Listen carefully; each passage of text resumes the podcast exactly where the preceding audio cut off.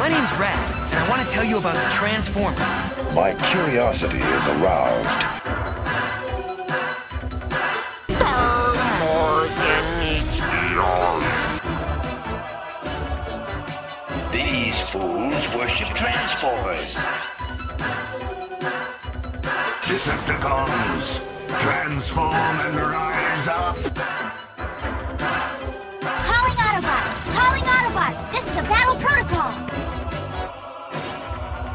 Robots with emotions.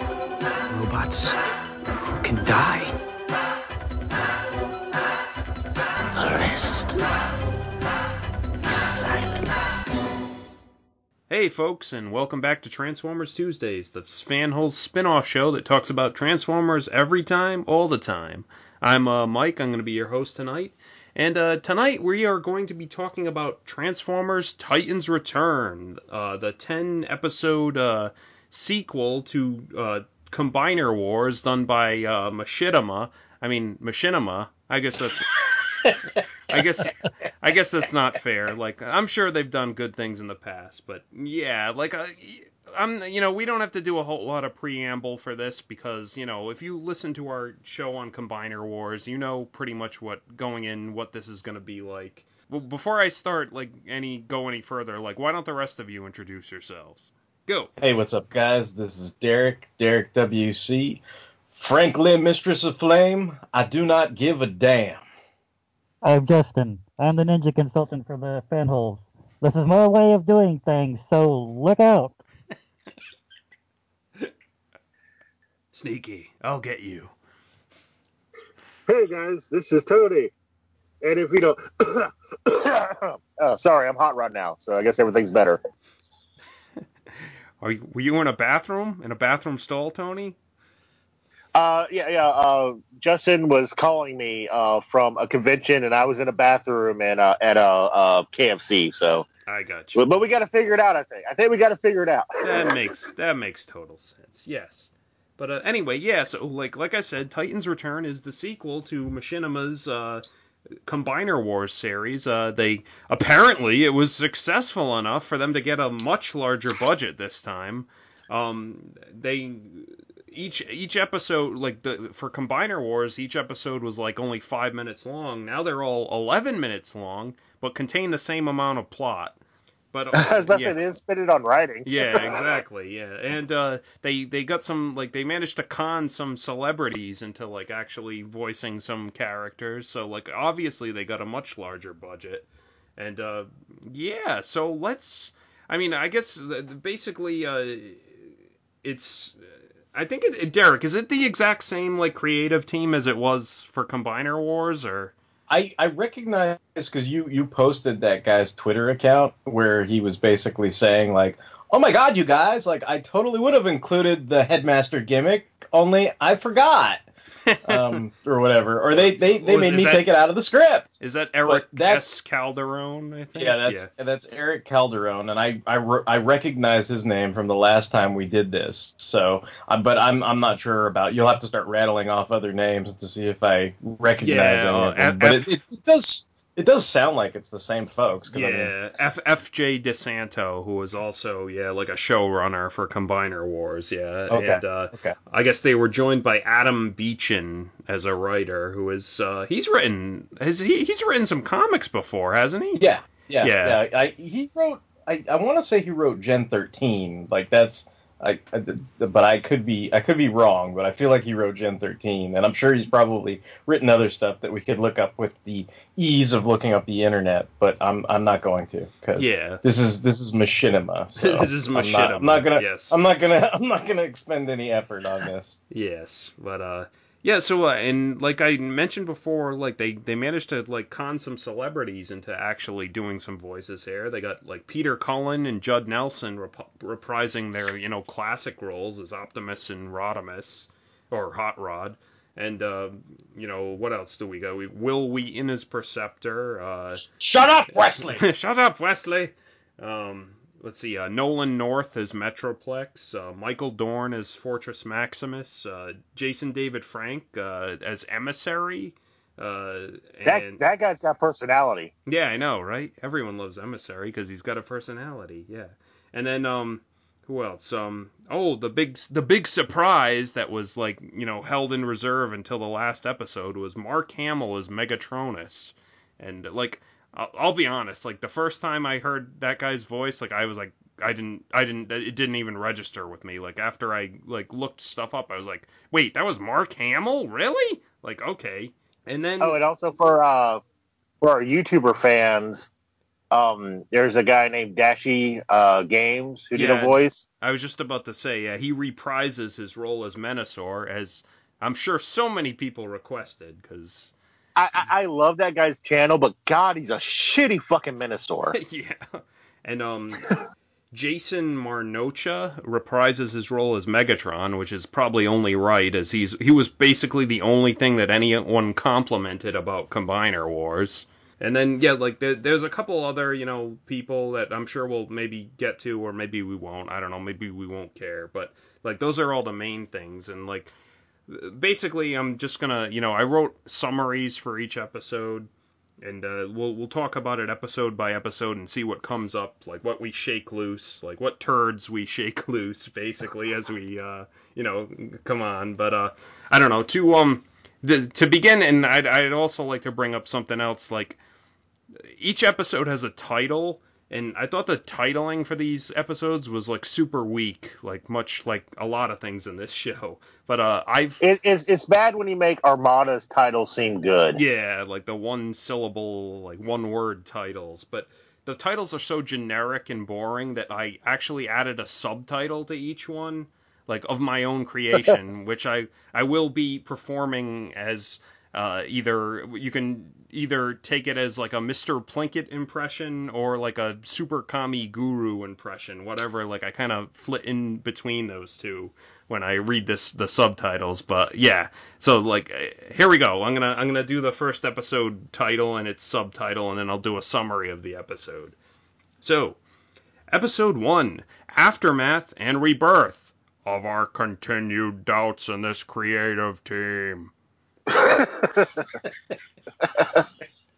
We open as an old and tired sounding Victor Caroli gives us a rundown of what happened in Combiner Wars. Will I get my paycheck for this? Stay tuned for the next exciting chapter of my career.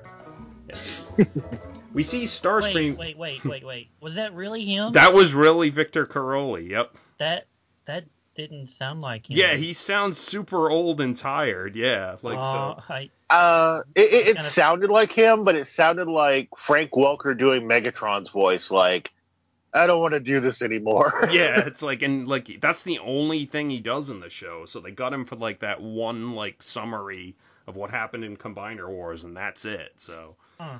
but whatever. Um, we see Starscream's mangled corpse lying in a crater, and the dead Decepticon's disembodied spark is pulled away from it by some unseen force as he protests. Meanwhile, the Combiners help clean up the mess from the last series as Optimus Prime and Mistress of Flame discuss stuff. Optimus is planning on going on into exile again and recommends Perceptor to join the Cybertronian Council, much to the Mistress's doubt.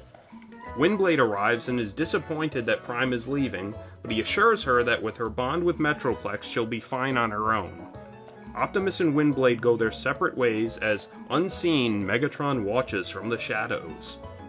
Rodimus Prime is dropped off at the Primal Basilica, where he convenes with the ancient chorus of primes and requests that the matrix of leadership be taken from him. He feels that it is a burden that is too hard to bear. Eh? Eh? Eh? I see what you did there. The, the Primes acquiesce and transform him back into Hot Rod, repairing the damage he suffered at Devastator's hands in the last series.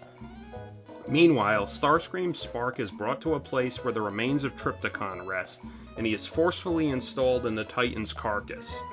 Windblade meets with Perceptor, who is uh, examining Starscream's corpse, and noting that the enigma of combination altered his molecular structure in some mysterious way. Windblade is bored and returns to Metroplex, and the two are suddenly startled by a massive burst of energy and tremors that are emanating from the distance.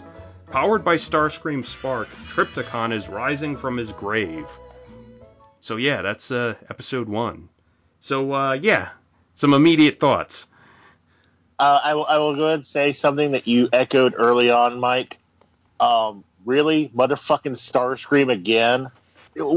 He he died at the end of Combiner Wars. Well, got destroyed, and now he's he's pretty much sorry spoilers. Like we'll tell you about how things happen, but in essence, he's the big bad for this again. I, I, I, This this machinima thing made me tired of Starscream, and I like Starscream, and I'm like, God damn!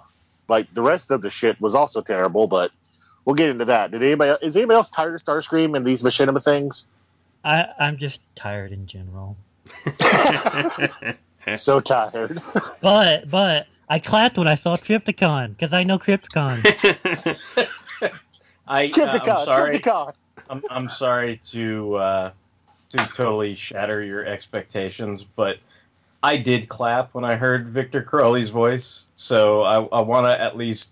I, I was like, should should I give them points for getting Victor Caroli? Because I was like, kind of listening to it, and I was like, that's pretty cool. I was like, that's that's sort of cool. I was trying to like come up with positive things to say about this to start with because I don't have a lot of positivity about this this whole endeavor. I mean, I'll, I'll probably go into massive tirades about this, and I might as well just get it out of the way now. Like, I know that there were like rocky terrains in the last one, and but it's like, wh- why are there fucking clouds and ice and rocks and fucking rain and like why is this stuff on fucking Cybertron? Like why? I don't get it. Like I I don't know. It just it just bugs me. It's like they live in like fucking Las Vegas or something. It's like but Las Vegas is like the motherboard of Cybertron, but they're really out in the middle of nowhere or something. And it just it just drives me up the wall because I'm kind of like sitting there thinking like, okay, fine, like you know, yes, there are instances of environments in in other Transformers media, but like even in that last one, like I know they were like reusing like stuff on the cheap from like when they were on Caminus and there were like clouds when they were descending through the atmosphere and all that crap. But it's like there were scenes in the previous one, which is horrible too, where like when you looked up in the sky, it was a fucking star field. And that like I, I don't want to be all nerdy about it, but like that's kind of what I expect when you go to fucking Cybertron. Like there's not clouds, there's not a bunch of you know, and if there is, you know, you can write it off as like I don't know the Mutara Nebula or something. It's like space fucking clouds, but not like it's like it, it's like gas. Yeah. yeah, yeah, you know, and it's just like I don't know, man. It's just that that, that kind of stuff like just drives me up the fucking wall. Like, Well, I like, mean, like when you were talking about uh, Victor Caroli, you know, it's- I remember the Mortemisiai intro. and It's like you know, Cybertron, a world made entirely of metal and stuff. And then, like when they they do the first pan in this, when I saw Cybertron, I I I'm not making this an exaggeration. I was like, I'm not impressed. it's like it's like, oh, it's a ball with lights on it, and it looks like a rock. I, I- I guess it's easier to animate. I, I have no idea, or they're just reusing shit they already had. Yeah, I- like I, I feel like they're just reusing stuff, like and, and mapping things onto other things. But I mean, I, I you know I don't mean to make like a huge deal out of it, but it just it, it I don't know it, it- like that that's something like you, you know how like it, there are a lot of things you can do to shatter someone's suspension of disbelief and it's like I, I i just feel like that's one of those things it's like that is like a crying baby in the audience to me like this this notion of like look at the environment. Like what you know i i don't know. I just don't get it. It's like it's like why are there natural environmental things that would occur on you know to use a you know nerdy star trek terminology? Like cybertron is not an m class planet but yet all the environmental aspects of it appear to be an m class planet with some techno gunk like just you know smushed on the top of it. You know it's it's basically like you go to the playground and you go to a grassy field and then there's a motherboard on top of it. And i'm like that's not cybertron. Like cybertron's a whole planet full of motherboards not just a motherboard like you know smashed into some mud on like a baseball field or something, and that's what it you know it it literally felt like Las Vegas to me. Like I don't understand why there are clouds and rocks and and why there's like later on we'll get into this, but there's a, an Arctic circle on Cybertron. Like really for reals? Like I don't know. That just doesn't make any damn sense to me. And then, I mean, I guess you asked about like other other things that sort of you know what whatever our commentary is. Like, was anybody else annoyed by the fact that like Optimus Prime didn't seem to know what fucking direction he was rolling out in? like, what was the what was the point of that scene? Like, but, like but, but, drives- Derek, it, it looked cool. Uh, I guess. Yeah, I, I don't. It's like he drives in one direction, he swerves around and rolls back in slow mo, and then drives in the completely fucking opposite direction of the way he first fucking drove off in. Never mind the fact he's kind of like, all right. Like later for you nerds because like I want to get out of this show as soon as possible and it's like they're like where you going Optimus like you have to help us rebuild and he's like later for you fucking losers like I'm gonna go And, and, and he and he- it was almost like it was almost like he was driving away. He's like, "Oh shit, that's the wrong way." Okay, slow mo, and then he fucking drives off in the right direction. So I think I think Optimus Prime is getting senile in this, and and he really wants out of the entire, you know, J- Justin, you know the. Justin, you know the answer, right? Yeah. He's um, he, he's Tokyo drifting through space. Only only it's not space because he's on a rocky terrain, kicking up dust on fucking Cybertron, which makes no sense. I, I was gonna say there's like there's a Japanese exclusive manga that explains some swamp light reflected off of Venus and momentarily confused his sensors. That that's my explanation for a lot of stuff that happens in this series. Well, I mean, I, I, I find if I think about things too hard on this show, the old wizard Shazam pops out and goes, "That way lies madness," you know, because I'm like, "Are you kidding me?" Like, I mean, I don't know, like, yeah, I I, mean, I, uh, I just uh, uh, I, I just think it would like like after he did this big you know huge I'm leaving scene, and he tells like you know Mistress of Flame and Windblade you know I'm gone for really reals. He stops in front of Mr. of and goes honk.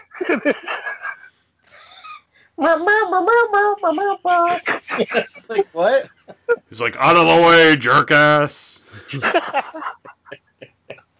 Uh, I uh, just I just wanted to mention like a couple lines that like annoyed me or like just didn't make sense to me. Like wasn't like at the end of Combiner Wars, wasn't Windblade all like, oh, like, you know, all dramatic and like the Titans have returned or whatever. But then this one, she's like, like when she sees like Trypticon or whatever, she's like, oh my god, a Titan! Like, what the fuck? Like, I was like, I thought you just you knew they were coming back or you know they were like rising or whatever. she she didn't know one was going to be a dinosaur. I don't know. I, yeah, She, maybe she wasn't expecting a giant space dinosaur. I guess not. yeah, but I don't. And then, then the other line that bothered me was when Starscream was like, "Like I'm too young to die. I'm only 100 million, uh, 108 million years old." And I'm like, "Holy shit! Like that's a lot of time. Like, Yeah. that, like yeah. that seems insane to me. Like to compare it to like the IDW universe, like six million years ago is considered like ancient history in the like IDW universe, but Starscream's saying he's 108 million years old in this. So like I don't know, that just seems like a ridiculous like overinflation. And like I shouldn't even have to think about it because it's such a friggin' stupid, jokey, like throwaway line. But like I just, ugh. But see that that's what I that's what I notice about it. You you actually think about what has been written down on the page and it just falls apart immediately. Like if you if you even if you even expend an iota of brain power on it, like it, everything just seems to fall apart. Like there's lots of like like fan servicey lines in it and then when you start to like try to connect the dots of those things, it just I mean, it's it's worse than DBZ movies in terms of logic and continuity or whatever you want to try to apply to it. It just kind of I don't know, it just racks my brain. And like something like that, like I think that's an example of quote unquote continuity because you're like sitting there thinking to yourself about the six million years, right? And then you're like 108. What's 108? It's like, oh, well, that's Eric Calderon's like apartment number he had when he wrote the script. Isn't that just clever or whatever? You know, I mean, I don't know. You know, I'm just that's, making some that's shit how many up. failed drafts he had before he settled on this. yeah, exactly. you know, I'm just kind of like, you know, like what the fuck. Uh, Um, one thing I, I will bring up before, uh, unless anybody else has anything else before we move on, um, and please bring something up because I, I, I don't have a problem slamming the shit out of this, uh, is pacing. We're all going to talk about the pacing at some point. Optimus Prime, Windblade, and Mistress of Flame have the longest conversation about him not staying that I've ever heard. It's like, so you're not going to stay? No. Optimus, will you stay? No. So you're sure you're leaving? Yes. Optimus, are you going to stay? No. Are you leaving now? Yeah. Are you leaving yet? Well, not yet. Are you leaving now? Yeah, I'm going to leave. It's like, Yeah, you're you're totally right. Like the dialogue is so padded and like they take forever to get to the point of what they're trying to get at, and uh, it's just mm, it- it's painful. It really is. yeah. Uh, um, uh, also, uh, I was going to ask, oh, actually, uh, I was going to say wrap this up, but just because I know Derek's love of uh, the character, uh, what do you think about the uh, beginning of the uh, Rodimus arc that goes throughout this? We'll talk about it as it happens, but uh, I, What do you I think mean, I, I don't know what to think.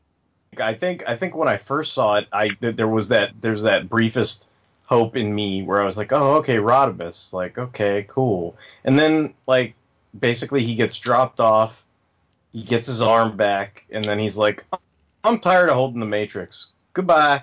And I was just kind of like. See that that's the kind of thing in terms of not just pace but the plot where you're like See, I I was trying to explain to Mike. I'm like, I have many rhetorical questions that will never be answered by this series. It's like, why does Rodimus Prime like relieve himself of the burden hardest to bear? Like, why does he unload the Matrix? Like, is there any reason why? Like, is there an in-story reason? Is there any semblance of logic other than I mean, they need to sell the goddamn Titan Returns hot rod? Like, is there any reason for him to do that? I mean, Mistress of Flame failed too last time, so why is she still cool? Yeah. He, he didn't even use up his power. He's just like, goodbye. Yep. just skipped the first part. Yep. I mean, I don't. I mean, it just. It, it's like, how do I feel about it? I feel like, oh, w- well, it's like one of those things where you're like, oh, for some people, they they maybe they desperately want to see him as hot rod, and it, it's weird. I I feel like this is one of those things where, kind of like Wolverine being in feature films, where you you do the first arc of the Wolverine comic book miniseries in the first Fox X Men film, and then by the time you get to the Wolverine, you can't use the arc because you've already used it. So it's like when they started out with Rodimus Prime as part of the Council, like they, they should have thought that they had to sell a Hot Rod figure and then a Rodimus Prime figure, not start with him as part of the council. Like maybe they should have had somebody else be part of the fucking council. You know, if they had thought it through. But you know, which which, which toy wise made sense because at that point they didn't have a Rodimus goddamn figure. Right, right. Yeah, I mean, it just, it, you know, it, it's like the, these are the kind of things where I'm like, oh, well, here comes, you know, Shazam to tell me, like, dude, stop, because you're just gonna, you're, you're, you're, you, you are going to be like, you know, the computer in the fucking Star Trek episode, and Kirk's gonna be like, and then this happened, and then Rodimus Prime came first, and then Hot Rod came after Rodimus Prime, and the computer's like, does not fucking compute. you know, it's just like that's that's what I feel about that. Like, to, I hope that answers the question, but I feel like the I feel like fucking Nimrod and fucking Star Trek. Like my my head is my circuits are going to fucking go haywire because of all the asinine fucking shit that's done in I think- terms of the plot. I think like that kind of serves to highlight like how wrongheaded it was to put Rodimus like on a diplomatic like government body in the first series. Like like who who who know anyone who knows like Hot Rod or Rodimus Prime knows that like you think he would like really chafe under something like that, but it's like oh let's you know put he was a leader let's put him on this like government council like that the you know because in like part of it might have been too like you know Rodimus was lame or something so we can have Optimus rebelling against Rodimus but I don't know yeah I think that just kind of highlights the flaws with the last series even more. Yeah, and, and I, again, I guess like you know the the the, the standout character again is going to be Megatron because even from this like first like tiny glimpse, you're just like, man, he doesn't give a shit about this. I I'm on board with you, Megatron. I don't give a shit about this either. it's just ah, oh, it's. Ew. So, so uh, yeah, yeah, speaking yeah. more, speaking more about Hot Rod, uh, Judd Nelson sounded completely interested in this material. Oh yes. I'm totally on board, and I am totally with you guys. when when, all when the you time. when you could hear him over the friggin' obnoxious like buzzing and music in that room and like awful sound processing, yeah, he sounded. Well, first of all, obviously he doesn't sound young enough to pull off Hot Rod anymore. But Actually, sec- you're, you're talking about Vinter Yeah. Caroli. He doesn't sound like Hot Rod, yeah. Yeah, and then second Well, I of all, think he I just think kinda, I think they failed to get the memo that that Judd Nelson is no longer a young all-American boy. You know, like as far as as far as Hot Rod's tech spec goes, like like He- He's in his fifties, yeah. Yeah. I mean, he sounds like he sounds like Judd Nelson in his 50s. Like and then and then uh, of course it doesn't do him any favors that what you're saying is all the sound mixing is atrocious. Like who was the dude that dropped him off to his helicopter buddy? Who was that? One of the Victorians. Oh, okay. Like that rotor blade?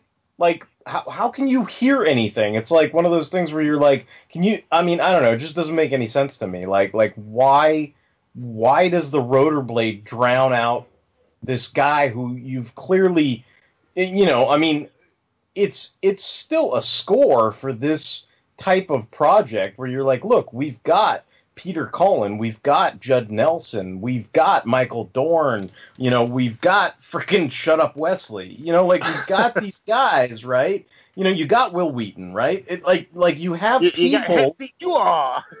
right? You you got Jason David Frank, like you've got names to to you know create excitement and buzz around this project, but then you drown out Judd Nelson's fucking voice. I mean, it doesn't matter. I mean, it, like I said, these things are very temperamental. It's like you know the crying baby in the audience. I mean, for me, it, it's still hard to get into those, you know, the the Adam West direct to video things, and and not just with Adam West, but with all those characters who have outaged the role in live action, but they're also in animation, and and you still have to struggle. I think even under the best conditions, which would be something like a Warner Brothers direct to video project, where all the sound mixing is without reproach. But here, it's like not only are you dealing with the fact that okay, look, Judd Nelson is not the same age he was. You know, the voice is a little different. It's not quite the same. You can hear the age. You can hear maybe, as you guys are saying, the the the tired part of of his performance. But then all this bullshit just doesn't do it But- any favors at all. This But this like, like, like, like, horrible mixing and and and he- basically him being drowned out by stupid fucking sound effects, whether it's like a rotor blade or whatever the fuck's going on in that goddamn room. Not to mention like the voice of that room drives me up the fucking wall. the chocolate Like, it's rain that- guy. Yeah. oh, is that who that is? Oh, that that's it. Oh God. Yeah. Uh, it- I I couldn't even tell it was him. Probably- you know, It I gotta like- be honest. It sounds like cats being drowned. I gotta be honest. It's probably not even that dude's fault. Like I'm sure, you know what? I, I bet you his voice is fine, but whatever little sound wave voice embellishing I- nonsense they added to it, it Derek, I was just about to say that. up the goddamn wall. I was about to say that, Derek. What they did for Soundwave with Frank Welker and G1 to make him sound awesome, they did the exact opposite to make this sound this guy sound annoying as fuck. Yeah, I yeah I don't know, dude, because like all, all that stuff I thought was was really bad. Does Does anyone else have anything else to add about episode one, or should we move on? Uh, there's an explosion over there. I guess we should move on. All right, let's go on to episode two because there's there's still eight uh, nine more episodes to go, and we're already revved up. So Oh right. Jesus. buckle in, yeah. Episode two. Our heroes respond to the uninteresting things that are occurring. Our heroes respond. Like that's basically like naming an episode "Good Guys Do Things Now." Like, oh my god. Okay. Well, anyway, Trypticon begins a slow march through Cybertron's population centers. Uh, population is in quotation marks. uh, headed towards Metroplex. Windblade mentally interfaces with Metroplex and receives a rush of future visions, including a s- flaming smiley face. After hearing Metroplex's origin story, he, she learns that he is planning on leaving Cybertron but will confront Trypticon before he does so. She also learns that he is one day away from retirement and his daughter is growing up fast.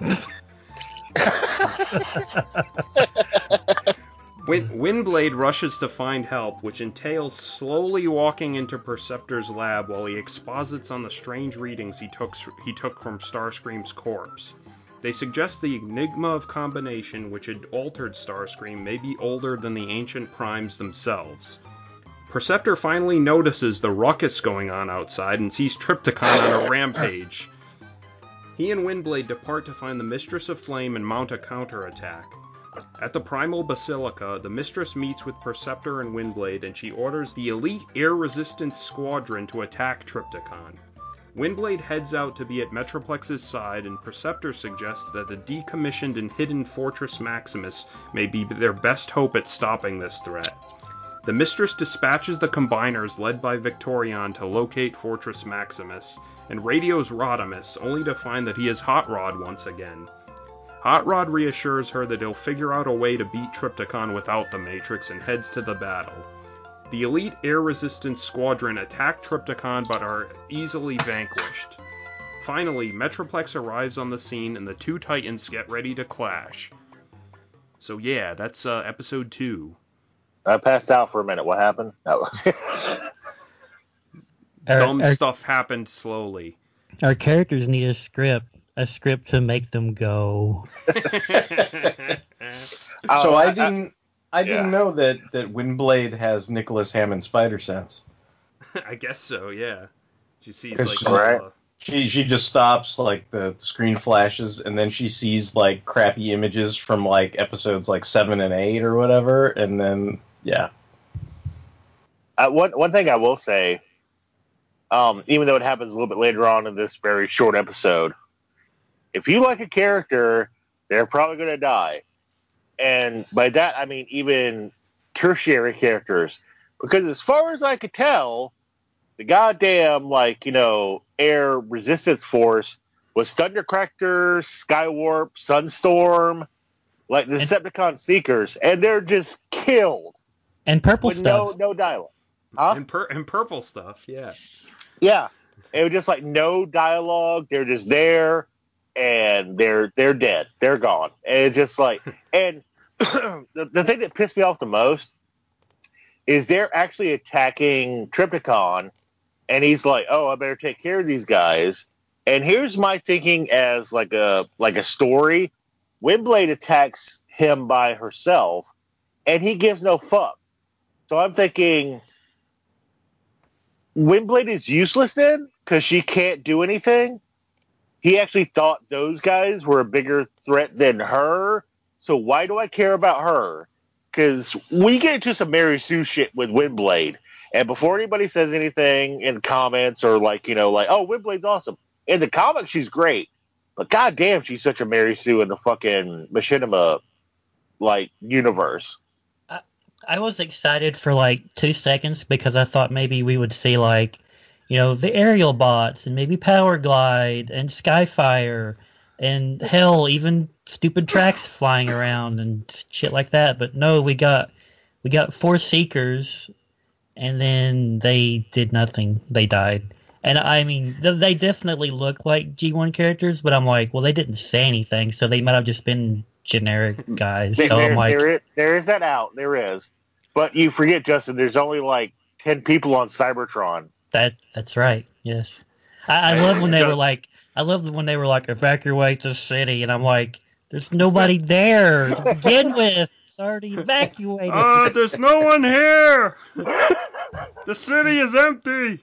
Evacuate it again. Oh, when you when you said purple stuff, Justin, all I thought about was like Trypticon, like destroying them and being like, uh, let's see, Thundercracker, Skywarp, like purple stuff. Ooh, Sunny Storm, all right. Like, And, and also, uh, this is uh, the, the, I guess the, you know, no, no joke intended, prime episode where we get introduced to Dumb Perceptor. I, I didn't understand his like science because he was like, look at this molecule. It's so new that it's ancient. I was like, what? Wait, what? Yeah, I, it hasn't aged a day. It must be old. I'm like, how does that fucking work? I'm like, I, I, I don't understand. I, I don't understand the science of what Perceptor is telling us. Yes. I was talking to It- Derek like earlier about this episode because I like Perceptor makes this bizarre reference where he's like when he hears like the ruckus going on outside, he's kind of like, "What in the name of Red Alert's Lonsdaleite samples is going on?" And like if you turn on the official subtitles for that episode, it it is it, it that it, they do that line as "What in the name of Red Alert's Lawns Daylight samples is going on?" But like Lawns Yeah. is an act- actual mineral, like or it, it's something like from meteor impacts or something that's like formed. Oh, So yeah, Okay. but like even even with the correct like knowledge of what that line is, it barely makes sense to me because it's like I don't know. Like I was telling Derek, like why would Red Alert be collecting meteorite samples? Like what what does that have to do with him like at all? Like so I don't know. It, it I- it's another. It's one of those like that like that line from last episode about the 108 million years that like it sounds like a like funny goofy Transformers reference, but it doesn't like make any sense. no, I, I, I had a Justin moment because I was like, oh, they said Red Alert. What, what the fuck is that shit after that? I don't even know. it's like, oh, Red Alert. Oh, he's not I- here. Okay. yeah, I, I didn't understand what he said at all, and I was just like, I, I didn't care either. that that's kind of what was funny was was I the first time I watched this, and yes, I watched this twice. Feel sorry for me. So the first time I watched this, I had the same reaction you guys did. I was just like, "What?" It's kind of like how I treat Capaldi Who now, where I don't understand something, I just keep going. I keep trucking through it. It doesn't matter. Like I was like, "Lawns, whatever." Uh, I, well, I don't know what the fuck he's talking about. Let's let's just keep on getting. Samoflange. Yeah, exactly. Samoflange. Like, let's just keep keep going. And then and then I looked at the wiki page, and then and then I read what what Mike had updated there, and I was just kind of like sitting there going, "Oh, okay. I would have never gotten that in a million years, you know." And I'm like, that makes a little more sense to me, even though I was not. See, Shazam was there telling me, "Do not go down the rabbit hole with Red Alert and why Red Alert is looking for this shit. Like, just accept that like you're like, oh, that's a word and I can understand it. Like, great, yay, like victory. Like to me, I'm like, it's not a rhetorical question anymore. It's not rhetorical. I understand. You know, like so. So there was that. But otherwise, like, I just kind of, I don't know, like. Like I, I, I feel like the first time I watched these and like the same I, I feel like the same is true of Fortress Maximus. Like it's weird that they got these huge names and it's almost like I don't know if it's an age thing, if it's a tech thing because of what we're talking about with Judd Nelson, but like you spend all this money getting these big names and it's almost like they're unrecognizable. Like like I don't Yeah. think I I don't think it dawned on me that it was Wil Wheaton when I first heard him. It, it definitely didn't dawn on me when I heard Michael Dorn as Fortress Maximus, but I'm sure Oh, we'll talk no. about that later, you know. Um, I, I think one of the things that like uh, Mike or Derek, just like Derek saw it twice. One thing I had a big disconnect with is like there's a scene where like Windblade is talking about Trypticon and stuff like that, and he's like stepping on the city, like Metroplex City, not Metroplex himself, just like the uh, outskirts and stuff, and he's wrecking shit. And then at the end of the episode, he's still miles away, and I'm like, where the fuck is Trypticon? It's like, was that a premonition or because I never knew Windblades do that, and I'm just like, I don't know where things are now. Well, it's like I don't know all where like Rodimus is. when Windblade sees that massive explosion and she sees like a, titan like giant space dinosaur on a rampage and she's like I've got to go get help. And then like the next scene she's like casually sauntering into Perceptor's lab like yeah, you like you were in a real rush like yeah, Well, I- that, I- but that's what's funny is she's like she's like she's very dismissive and very uh, she down talks to him. You talk about like mansplaining, like she totally like I don't know. She she's emasculating him where she's like, "Are there any warriors here? I need like a warrior. Is there like a warrior in the room?" And it's like Perceptor's like, "Hey, guess what, Windblade? I got something to show you." Yeah, uh, whatever, whatever. Is there a warrior here? You know, and of course there are no warriors, so of course Perceptor has to go with her. But it's like it's very kind of like you're just a nerd. I don't need a nerd. I need a warrior. You know, and it's like all and all right. three of us are like, is like, Perceptor's a sniper. Perceptor's badass. You know, that's she- that's she- yeah. that's just Go like another like glaring thing. It's like the people who wrote this couldn't even be bothered to do like Linkara level preparation by looking at a freaking Wikipedia entry. Yeah. I think Yeah. you, then you could have avoided the whole like "shut up, nerd" like He, garbage. he was, Yeah. he, was like a, he was a he was a goddamn wrecker.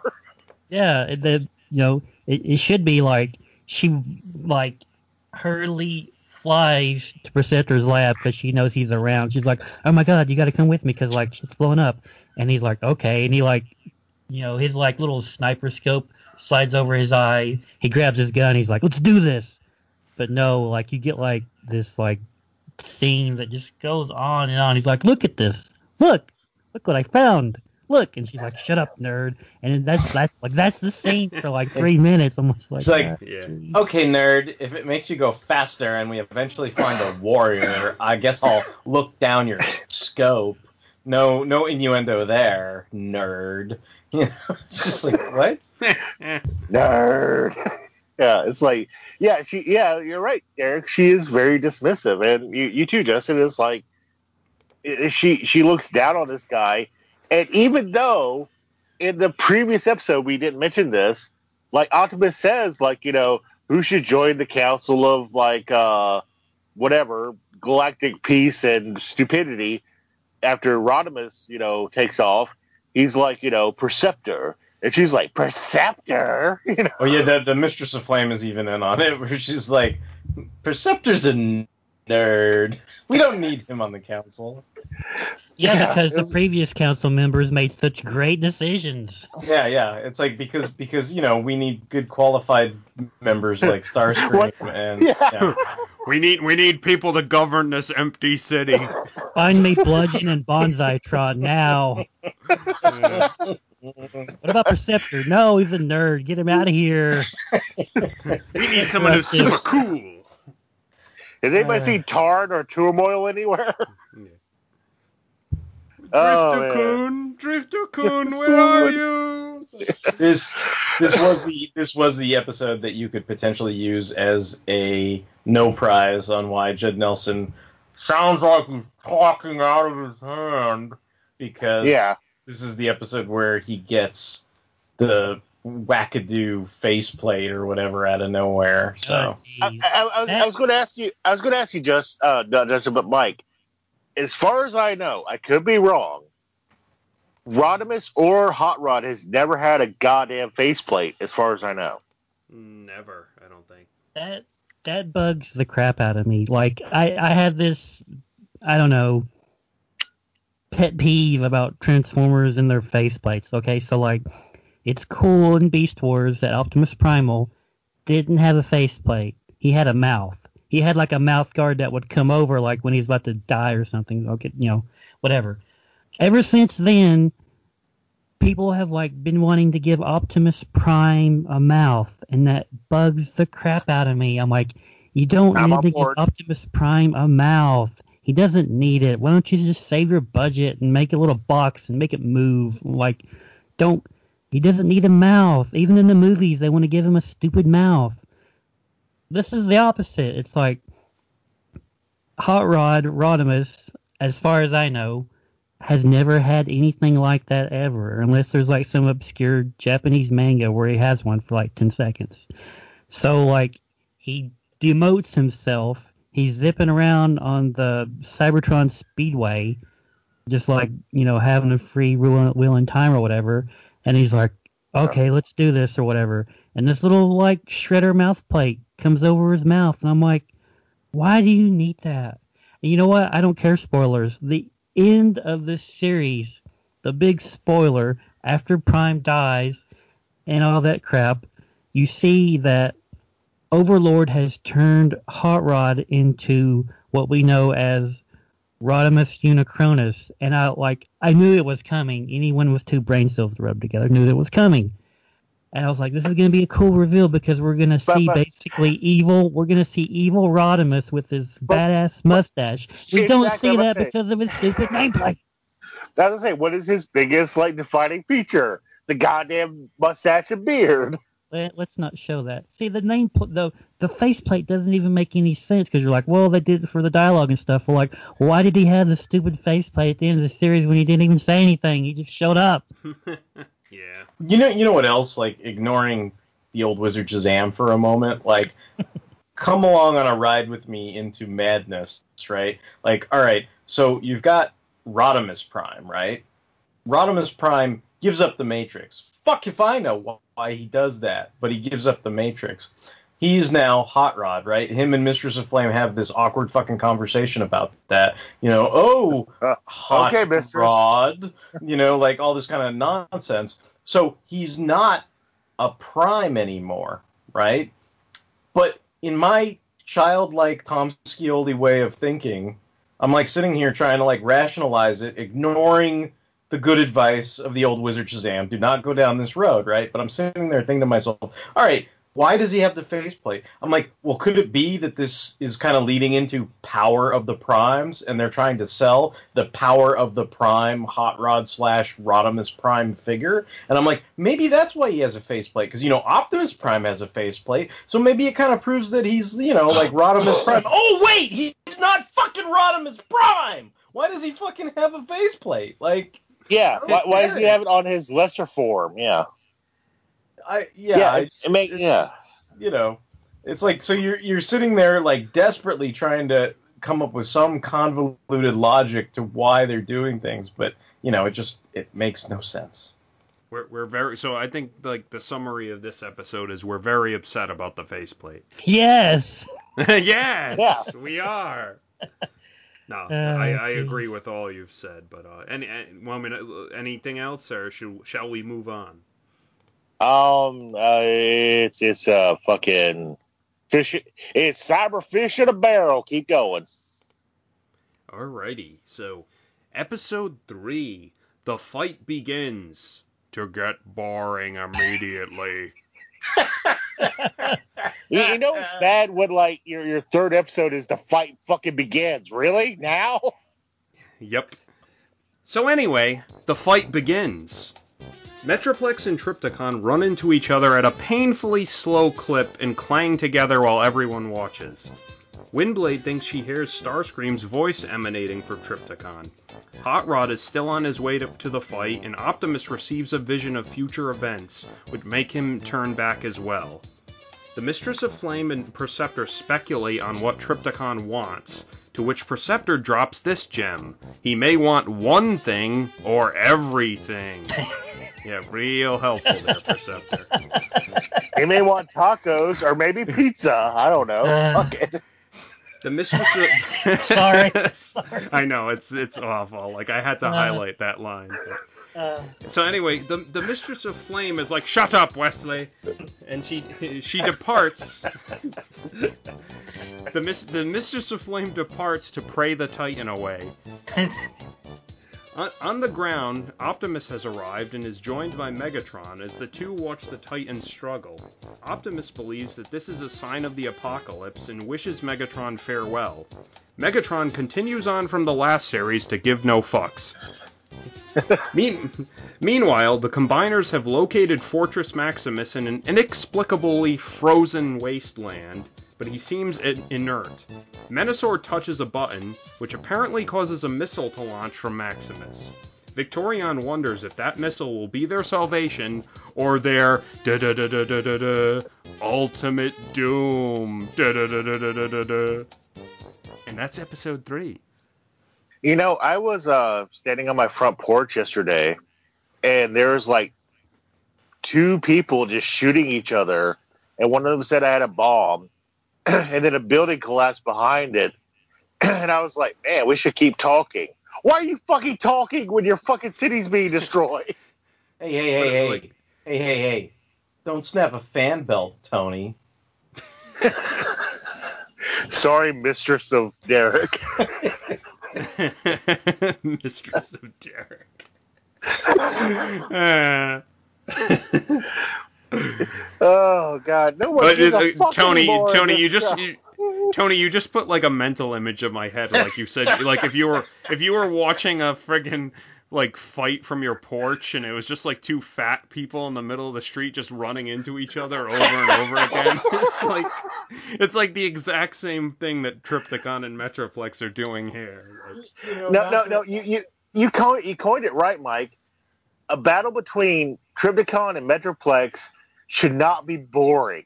It was boring as fuck.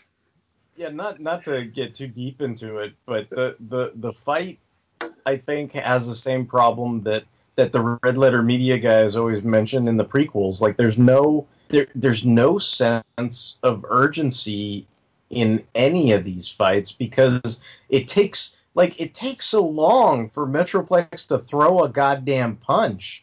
And then and then you're like sitting there kind of going like, well, if if Prime and Megatron can like sit there and have crumpets and tea while this is going on, like it can't be it can't be that serious. Like if when the punch happens, then there's like a shockwave that like you know smashes all the windows and they kind of like you know flinch or something while they're having the crumpets and tea. Then at least maybe hey you know you you, you see there's there's there's something going on. But this you know this doesn't really make any sense. I mean, it's like it's like somehow like Starscream gave Trypticon indigestion, and now he burps like these purple fart burps or whatever. And like, see, this is this is one of those rhetorical, unanswerable questions. Like, other than fan service, like, what is the point of Starscream possessing Trypticon? Like, not much less why is Starscream still in this series? But like, what like what what's the goal here? Like what is he doing? Like why why Trypticon? What why can't Trypticon just wake up and be like Trypticon? And Yeah. like try to stuff. Like why why does Starscream have to possess Trypticon to do bad things? Like why can't Trypticon just do bad things? And, and the animation models don't help either because when they face off, Trypticon is noticeably shorter than Metroplex. And I'm like, why is this big guy who has arms, like, you know, human arms, having trouble with T Rex arms? You know, it's like, I'm going to scratch it. their, they go out of their way to telegraph that Metroplex is like, he's really under the weather, bro. It's like the only reason why they do good. that is because they need to like they need to introduce Fortress Maximus midway through the series. But I'm like, I was Yeah. just like, he's under the weather from what exactly? Like, like, Waking up. like he's like, uh, uh, like I've been doing this for a while, and then I woke up, and now like I, I just, you know, I don't feel so good, and you know, just like I don't, I don't understand. like like I, I hinted at last episode summary, it's like I, I thought they were like since we already knew that Fortress Maximus was showing up, I thought they were telegraphing like super hard that Metroplex was obviously going to lose or die or whatever. So Yeah, and I mean, it- well, I, well, see that this is this is actually the episode where I I don't understand the uh, toy tie-in anymore because Metroplex comes up and he's wanting to fight and he's getting his ass handed to him, and I'm like, okay, he was in Combiner Wars.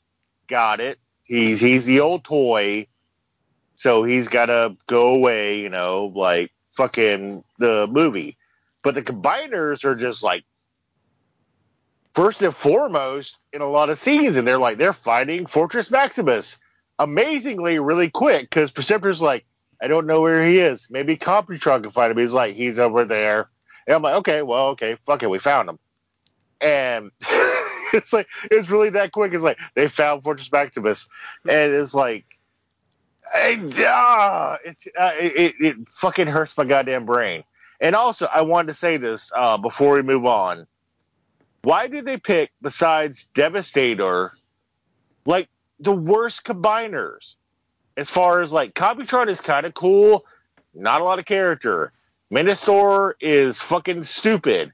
Victorion, hey, let's bring in the new girl because we have toys. We don't have Superion. We don't have Bruticus.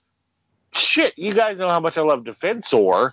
He he would have been more apt for this than like this fucking quartet of But fucking Tony, fuck-ups. Tony, Tony, they would have to make new models to put those guys in here. They don't have the money for that. They only have the money to hire bored-sounding celebrities. Yeah, and, and speaking of that, I, I mentioned Dashie earlier. He talks more than uh, Devastator and Computron, and his whole thing is like, "What? Why? Why are we gonna do this? What? Hey, what? What do we do now?" And I'm like, and, and, and sadly, he's the voice of the audience because we're like, "What? Why? gonna do now?"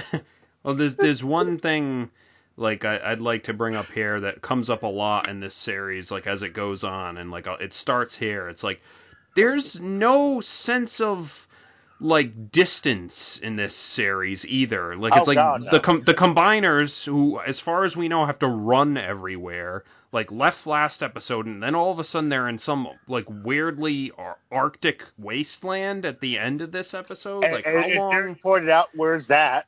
Yeah, Well, yeah, where the that- hell that's is that? Yeah. Okay, so j- let me just interject.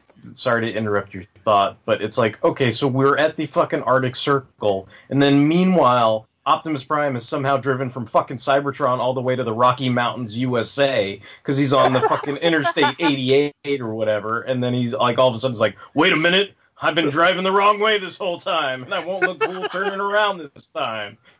Now I'm gonna drive back, you know. And I'm just kind of like, you know, like did you, did you forget your keys, Optimus? Okay, whatever.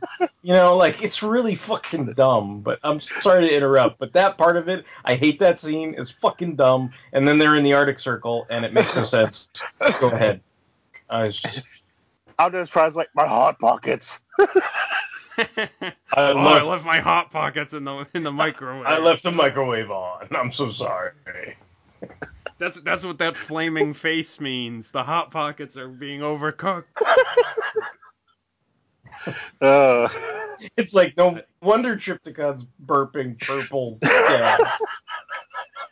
All Like makes friggin', friggin' he's like Jim Jim Gaffigan is sending me mental messages through the Matrix, like hot pockets.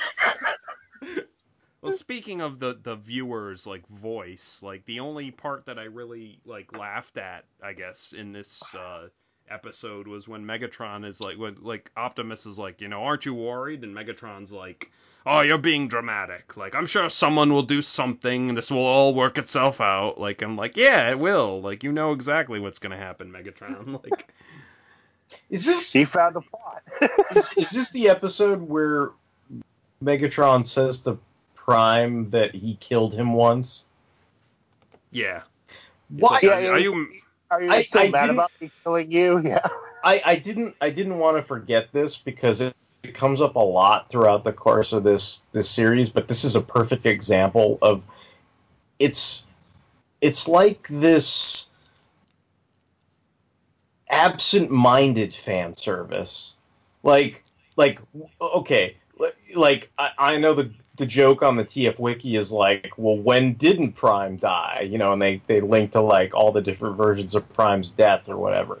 But I think, I mean, I don't know, I could be wrong, but I think the version I think of is Transformers the movie, right? So then Shazam's here trying to like shove me away from going down this road, but I'm like, no, no, move out of the way, old wizard. We're going there, you know. And I'm like, I'm like, all right, well, if Prime died in the movie, wasn't Devastator and Combiners there in that movie when he died that first time, but yet Combiners didn't exist until the beginning of this? Like, I, you know, it's just like, and then what? And if it's not Transformers the movie, then like, what death is it? Is it the floppy disk death? Is it like some? Is it like an IDW death? Like what death? And did Megatron kill him in the IDW death? Like I don't like what. You know, it's like that's the kind of roads my mind goes down, on. I'm just gonna like, I, this, does this make any sense other than it's a fan service line that has absolutely no correspondence to the story that they're at. well I the story quote unquote that they're actually trying to tell. I, I actually have no idea what universe Yeah. this takes place in. Yeah, it's like I have no answer for you. It's like I, I think they want well, to that, like that's why I said I know they're rhetorical questions that are never going to be answered because there is no answer. I mean, it it's, doesn't make any fucking sense. Yeah, because we have like G1 Megatron, G1 Optimus, more or less, and then we have Windblade, and then we have I I, I don't Yeah, because I you're, 'cause don't you're sitting there thinking on. you're you're sitting there thinking, oh well, G1 Optimus could have come back, you know, after the Headmaster's you know three part rebirth. But then it's like Galvatron was still around, not Megatron. But if this is IDW continuity, those are two different people. But yet it can't be the re. You know, like you're just like what. I mean, obviously this has no tie into anything, so it's futile trying to tie it into anything. But then it's like, if it has no tie to anything, why are you making these goddamn references to shit to tie into it? Like, like it's like fucking Perceptor's line. It could be one thing, could be everything. It's like, no, it can't be. It can't be. It can't be. It has to make sense at some point. God damn it! but they don't. They don't care. I, I I I have no idea where the Prime Wars trilogy sprung out of. Oh, It, yeah. it, it it honestly is fanfic. I think. Well, it seems. I mean, it seems like. I mean, if you if you're really desperately trying to nail down some semblance of logic, it sounds like somewhere along the way it started out as a potential animated tie-in to the IDW comics, It and then original, yeah. and then to tell their own story, they just kind of went off in their own direction, and then they started, you know, inserting all these what I'm calling absent-minded fan service, which just don't make a lick of sense. And then I, I don't know, this may be another rhetorical question there's no answer for, but they they go to find Fortress Maximus in the Arctic Circle, and they the Menasor is the one who presses the button, right, that launches the missile. Like, why did they press that button? Like, did they think Fortress Maximus was going to wake up when they pressed the Well, well, no, Like, no. A, a better question is like what Mike is posited in the, the the message boards. Why the fuck was emissary in that fucking missile at that fucking time? Yeah, like I don't know. We'll we'll we'll go more into that like a couple Okay. episodes from now. But yeah, like Justin, do you have anything else to add on this episode? No. Okay, that's all. That's all I wanted to hear. Like let, let's. And, and anyone else have anything else to add or? No. This is dumb. this is dumb. Okay, yes. Let's move. Let's continue on with the dumbness. Yeah, and hopefully our brain cells will survive.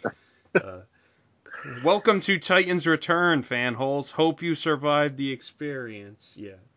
All right. yeah. Uh, hope your brain cells survive the experience. Ma- Machinima of Doom. Yes. All right. Episode 4 Overlord and Emissary are characters that don't actually amount to much in this show. In the Primal Basilica, the Mistress of Flame is praying to the 13 original primes when who should appear but Foghorn Leghorn? No, it's just Overlord, who states he's been watching the events of last series from the shadows and was just as baffled at them as the rest of us. The mistress attempts to put up a fight, but her staff donks are completely ineffective against Overlord, who bashes her around. She summons a bunch of sentries to fire upon him, but this has little effect as well. Meanwhile, the missile fired from Fortress Maximus approaches Metroplex, and the Titan Master emissary emerges from within. The missile strikes Metroplex in the back, and Emissary enters the giant Autobot to give him a power boost. Emissary's power grants Metroplex the ability to fire a heat ray from his optics, but it isn't enough to stop Trypticon from ripping his arm off. Back at the Basilica, the, the Mistress tries to her Shadow Clone Jutsu on Overlord, but once again fails to do him any harm. Overlord asks where Megatron is, and the Mistress is unable to answer, so he tosses her into the room's overhead lights, which electrocutes her and as he takes off in search of Megatron. Back at Fortress Maximus, Victorion orders Computron to take command of the base's weapons to launch a strike on Trypticon. Despite the others' protests, Victorion believes Metroplex is now a lost cause and they must defeat Trypticon. Fort Max's various weapons batteries fire a volley into the air that head towards the fight. So yeah, that's uh this episode. Um I, let me say, like Overlord's been, you know, in, you know, Master Force, and he's been in the IDW comics for years now. And when you asked me to imagine what his voice sounded like, it wasn't Foghorn Leghorn. So I think I think I was more I was more nice at first. I eventually came to the Foghorn Leghorn thing once he started calling calling Hot Rod boy. Like I say, I say, boy, you know, it's time to make you Rodimus Unicronus, boy. Like then I went to the Foghorn Leghorn, but I think at first I I was like, well, you know, at least Rhett Butler kills off the stupid Mistress of Flame. Like at least at least there's some positivity I can take out of this episode because like I hate the fuck Mistress of Flame. So I was like, at least I was like, at least Rhett Butler Overlord like took her out or whatever, you know. And it's like it's I don't know. To me, it is kind of amusing that she's like she's giving like hundred ten percent to trying to beat the shit out of him, and he just kind of sits there and takes it, and like it, he's not even taking it. It's almost like it's just this annoying flea that's like just buzzing around him, you know. her her donk fu was ineffective. Yes, very ineffective, extremely ineffective. Ac- Actually, that's one thing that kind of annoyed me, but in a weird way because I'm not a huge fan of Mistress of Flame. Um, but she's a more established character in this continuity than Overlord. But on the same token, I really like Overlord. I bought the toy. Yay! Buy it from Hasbro, shop.com or some shit. But, uh, you know, him owning her was like, made sense, but also her getting her ass kicked was like, ah, well, she's an important character. And I'm like kind of torn by that. It's kind of like what you're saying, Derek, like the, the new character owning the old character. And in this continuity, like, you know, Mr. Flame is the oldest character before Overlord. But at the same time, I'm like, ah, it's Overlord. Fuck it. I like Overlord. On I was like, that, I think on I that think note, that's though, yeah, I, I don't want Overlord to be like, you know, like, just like, try my new uh, fried chicken breast. It's delicious and crispy. I say, I say, you know, you're a chicken hawk if you don't like it. Uh, I think I think I think it's Mistress of Flame's own fault for calling fucking Perceptor a nerd. I think I think she deserves to fucking die. Come up and Yeah, this So- is like Yeah. I say. I say there will be no calling of chicken hawks as nerds. I say. it's just So, that's so what I- Mike, I, I know you like Cyclops, so did it please you to see Metroplex turn into Cyclops?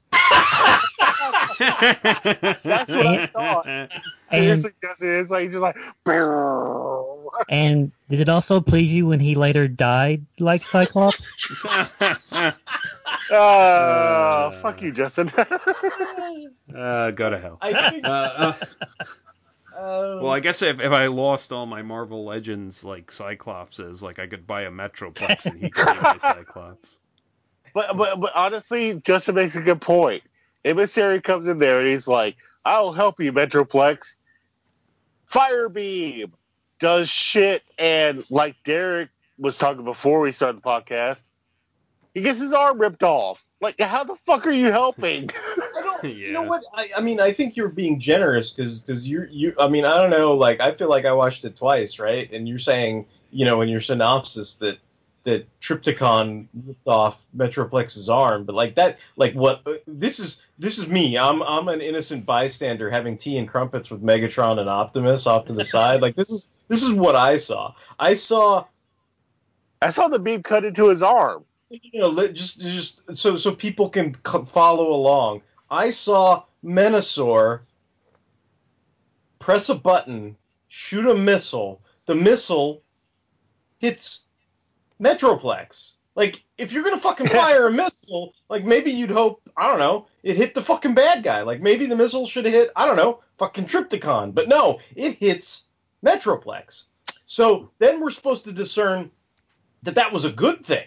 It was a good thing that the missile hit Metroplex. I don't know how you were supposed to know that, but it's a It- good thing that the It was a dummy missile. because I got personality. Eat shit you are. I'm here to help.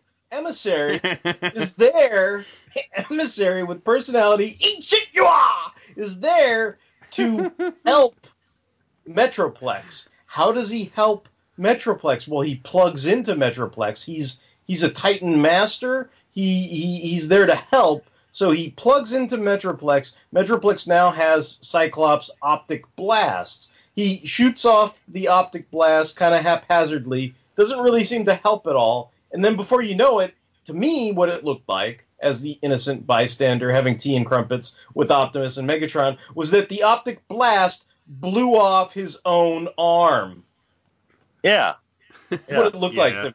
Yep. And I was just like, well, wait a minute, you're here to help, but then now this, I conceivably, for whatever reason we don't know, this tired, dilapidated Titan, you know, who's exhausted and doesn't apparently have the wherewithal to go head to head with Trypticon on his own, if we're following the logic of the story, has now been given this mad power up, which he conceivably cannot control, and it doesn't do him any favors, and he ends up like severing one of his arms. And I was just gonna like, what, you know? And again, like Tony said, how how is how you are not helping? You're not helping. Like you know, it doesn't doesn't make any sense. But he was like Titan Master Fortress Power, Titan Master Fortress Power. It- Can we talk about missiles? I'm using air quotes. You can't see it. Can we talk about missiles for a second? Because the They're not- like They're not The laser cliff- beams, God damn it. the cliffhanger here is they're they're scr- struggling with this decision to fire on Trypticon. Well, we might hit Metroplex. They fire missiles. They're clearly not missiles. They're lasers. Yeah, that that actually pissed me off too because I was like, "Oh, cool! If I had like a BB gun, I could shoot a missile out of it." yeah. I They're don't know. barrels. They're, they're gun barrels.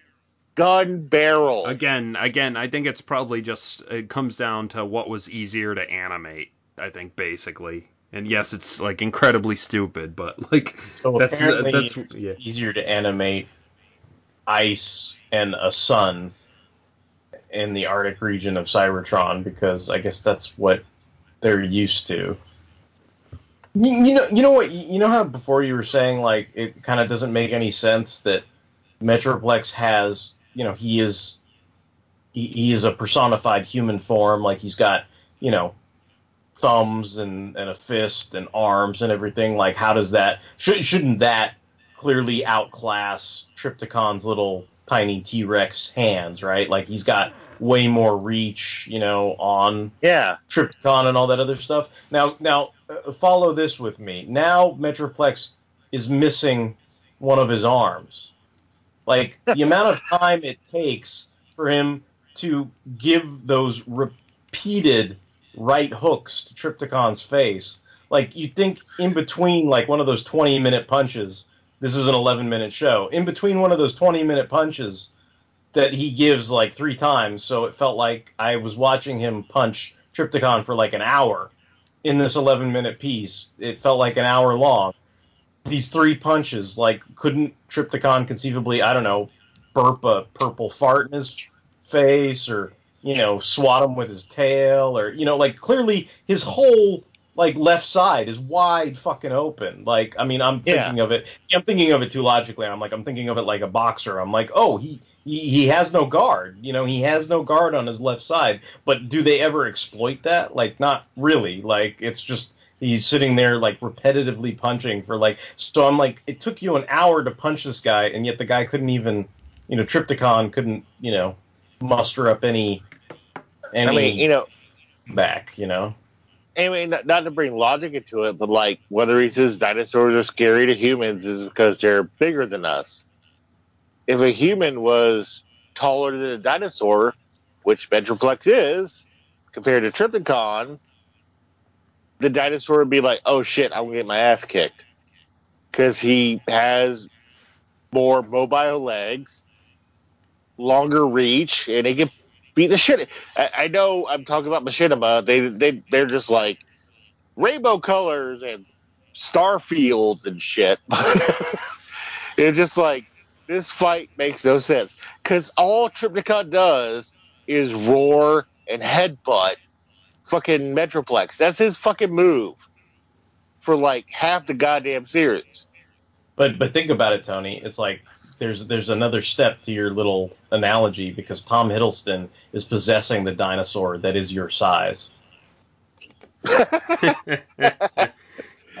He's got just- fan just- aura. God damn just, it. just just throwing that in there. Just throwing that in there. You know you know what else was there? They they made a comment on the TF wiki, and I don't know if this was something you edited in or not, Mike. But there's a comment on the TF wiki about how Computron is not really voicing his his catchphrases correctly because apparently like whoever you know Calderon or whatever it's like basically he just put datum in front of anything that Computron Yeah, says yeah. where it's Yeah. just like you know it's like datum I am taking a shit.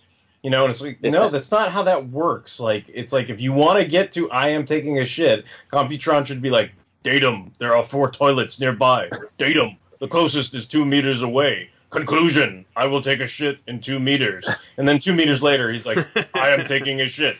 You know you don't just jump to like datum shit you know like the, you don't you can't do that like that that's not how it works Yeah. you know like that's No, not I didn't add that, but yeah, you're right. but, It's right. but that's yeah. not Well, that's well- not the use that's not like that's not the correct use of the terminology as applies to the character like it just doesn't make Well, any I, I sense I think we I think we'd all agree that all the combiners, including the the Godsend Victorion, are stupid as shit in the in this series and the last series.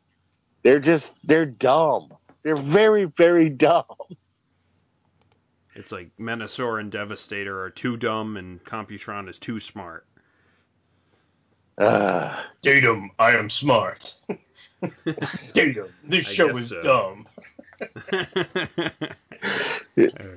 Datum. Uh, Why do I look like Superion?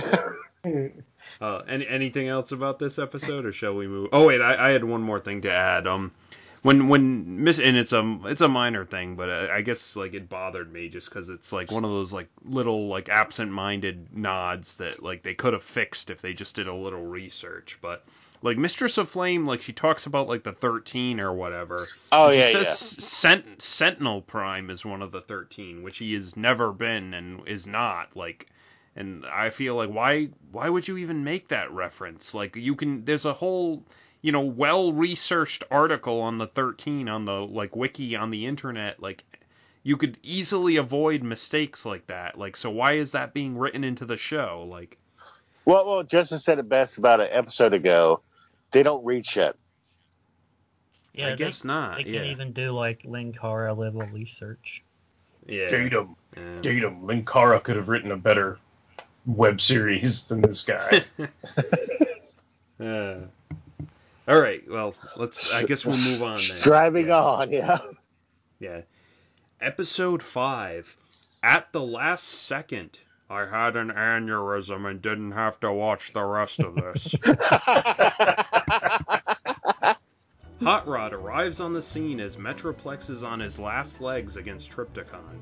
The Titanic Autobot tells Emissary to exit him as he hasn't much time left. Hot Rod and Windblade try to distract Trypticon, but it is to no avail as he leaps high in the air and crashes down on Metroplex's downed form, deactivating him. Emissary escapes from Metroplex and makes a break for it, but Trypticon scoops him up in his jaws and swallows the Titan Master. With Emissary ensnared within him, Trypticon gains the ability to breathe fire and unleashes it on Windblade and Hot Rod. At the Primal Basilica, Megatron arrives to find the Mistress of Flame bleeding to death, because I guess that's what you do when you've been electrocuted. Uh, she lives long enough to tell Megatron the identity of her killer before expiring. She The shall writers. donk no more. The salvo of yes, the writers did murder her. The salvo of firepower that the combiners unleashed from Fortress Maximus finally arrives and slams into Trypticon, but it seemingly does no significant damage to him. Hot Rod moves in to rescue Emissary, blowing a hole in Trypticon's exterior as Windblade strafes the Titan from outside. Hot Rod finally crashes through Trypticon's optic with Emissary in his driver's seat, but is forced to toss the Titan Master to Windblade before Trypticon smashes him with his tail. Hot Rod hits the surface with enough force to make a crater, and Windblade and Emissary land to see to him. Hot Rod is wounded and tells Windblade to get Emissary back to Fortress Maximus, as the sleeping Autobot Titan is now the only hope to beat Trypticon. The two depart, leaving Hot Rod behind, but suddenly a wild foghorn leghorn appears. I mean Overlord. Declaring that Hot Rod will do nicely for something he has planned, Overlord shoves a glowing purple something or other into the downed Autobot's chest as Judd Nelson unconvincingly screams in agony. The end. Or to be continued. I say, I say, I would have doubled down on this. Okay, so like we've we've reached the end of like this cycle of events that I wanted to talk about that Derek already touched upon lightly, but like I, I wrote this in the thread and I, I wrote it down so I could read it here. Like so follow me here. Menasor shoots a missile from Fortress Maximus accidentally. That missile just happens to contain Emissary and crashes into Metroplex's back. Emissary enters Metroplex to power him up and help him, but does nothing but give him heat vision, heat vision that cuts his own arm off. Metroplex is defeated. Emissary jumps out, only to be eaten by Trypticon, then almost immediately rescued from inside Trypticon by Hot Rod, who passes him off to Windblade, who is going to return him to Fortress Maximus, where he started out from. Like, who writes this shit? Like, Apparently, Google Eric Maps? Calderon. And and since I've seen his Twitter page, it, it makes complete sense now. yeah. It's like, oh my god, This- you guys! I forgot he was a headmaster. He Oh does my stuff. God. You know, I, like- I, I, I was going to give uh, this episode one thing I liked. Probably the only thing I liked. I, I, I kind of like Hot Rod's arm blaster. I thought that looked kind of cool. No, no, no. I'm gonna kick your fucking hatchback. That arm blaster is fucking stupid. You know why? Because it's like Perceptor. It's one thing, and it's everything. It's like it doesn't make any sense, right? He comes, he looks cool with the arm blaster, he transforms the arm blaster, shoots Trypticon in the back. What does it do to Trypticon? Nothing.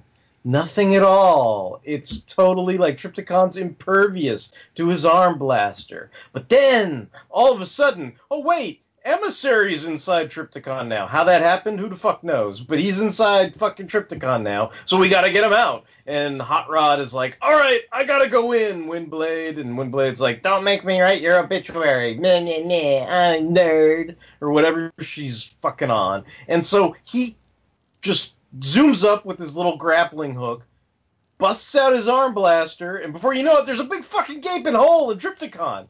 Wait, I thought he couldn't penetrate Trypticon's hide, but now all of a sudden that he's got to fucking get emissary. Now, oh, okay, it's to- I found Trypticon's like soft underbelly, wherever the fuck that is, and now I can get inside and then drive out of his eyeball like fucking Transformers the movie, and then fucking eat shit you are, woo, you know.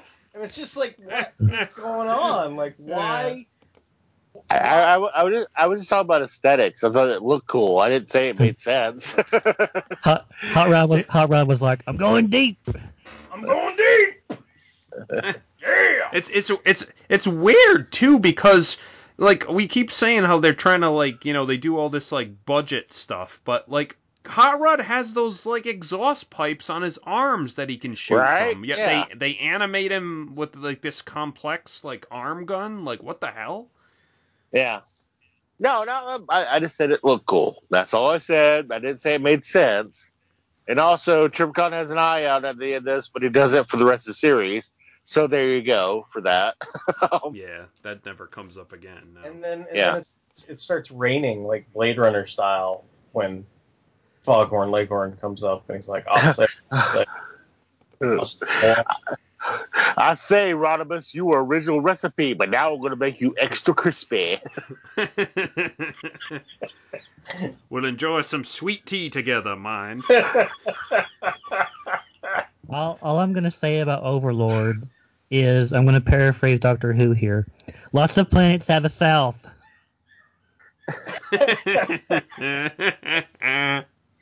Uh. I just, I just never pictured that for Overlord. Just like, I always picture something like, like, like, uh, I think Mike might have said it one time. He, he like imagined Clancy Brown being Overlord, you know, Lex Luthor, you know, something like that. And yeah, I could get on board with that, but just like the whole like, you know, like, oh, I see what hill you got, you got a, you got a slap paddle. Slap paddle's only good for whooping a dog. Yeah, let's go there. you know, just so like- just to, just to put a button on this, we were all expecting the Kurgan, and we got Foghorn Leghorn and Rhett Butler instead. So Yeah. Yeah. Um. Oh, as far as Mister uh, Flame dying. All right. You know, I uh, I had a lot of problems with her when we discussed combiner horrors or whatever. Cause like I had I had hey, don't talk about Victorion that way. I, I had little grasp of the character, and I, you know, like that was my big thing. I was like, who is she? And since then, I went and I've completely caught up on all the like IDW comics and stuff, and I still don't have a huge grasp of the character. I mean, I know a little bit more about her. I know she's like the leader of Caminus, and she's like super religious when it comes to like Transformers mythology and stuff, and blah blah blah. But none of that really comes through here. It's just like you go do things. I'm gonna ignore you, and then I'm gonna go pray, and then I'm gonna do like some Naruto level like ninja stuff, and then I'm gonna I'm gonna die, and that's all she Yeah. does. Yeah, and, and, and like the thing about it is like, I don't know if they were trying to build her up in Combiner Wars It's like a very important character, but like, man, like her her death was just like brutal, and then like Megatron comes in, is like there was that parody Mike was showing us, and it, it was kind of like that. It was like, Mistress of Flame, Mistress of Flame, uh. oh, you're dead. Well, it's like, like, oh, it's that lady who farts all the time. Well, I I'm kind of intrigued by her character. Like I feel like there's more there to be explored in some media. It's definitely not here, but like there's she has like a lot of gaps you could fill in, and you, there's different places you could take her. I mean, her name is Mistress of Flame. That that's a highly unusual name for a Transformer to begin with.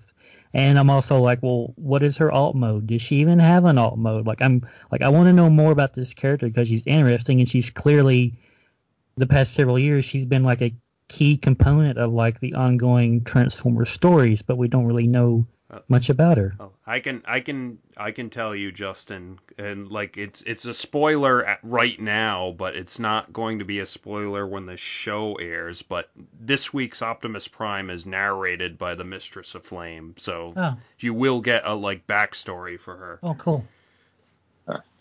It's I- like your new I to- wanna- is your toy gonna be narrator, Mistress of Flame? That that's why my avatar is Mistress of Flame. It's also why I kept my title from our Ranma One Half show because it still says "You are so uncute." The I just wanted to point out this this episode has another example of that what I was calling absent-minded fan service because Megatron has the comments about how he he beat up Overlord back in the day or at least you know sent him on his way, and and now he's back. And I was just kind of like, well, if it's IDW, where is he back from? Like the last stand of the Wreckers? Like like I that doesn't even compute to me. Like you know, so again, it's like one of those things where it's like they're they're trying to tie into either Megatron's time in the Gladiator games and and him and Overlord being you know competitors or whatever, or or or him demoting Overlord and sending him to the butt end of the galaxy to rule over some scrap heap or something like that, you know, and and and now you're just kind of like sitting there going, well, that it's like it's like one of those things they were too lazy to make up their own backstory, but yet they didn't want to be tied to any existing backstory. So again, one thing and everything, you know. So.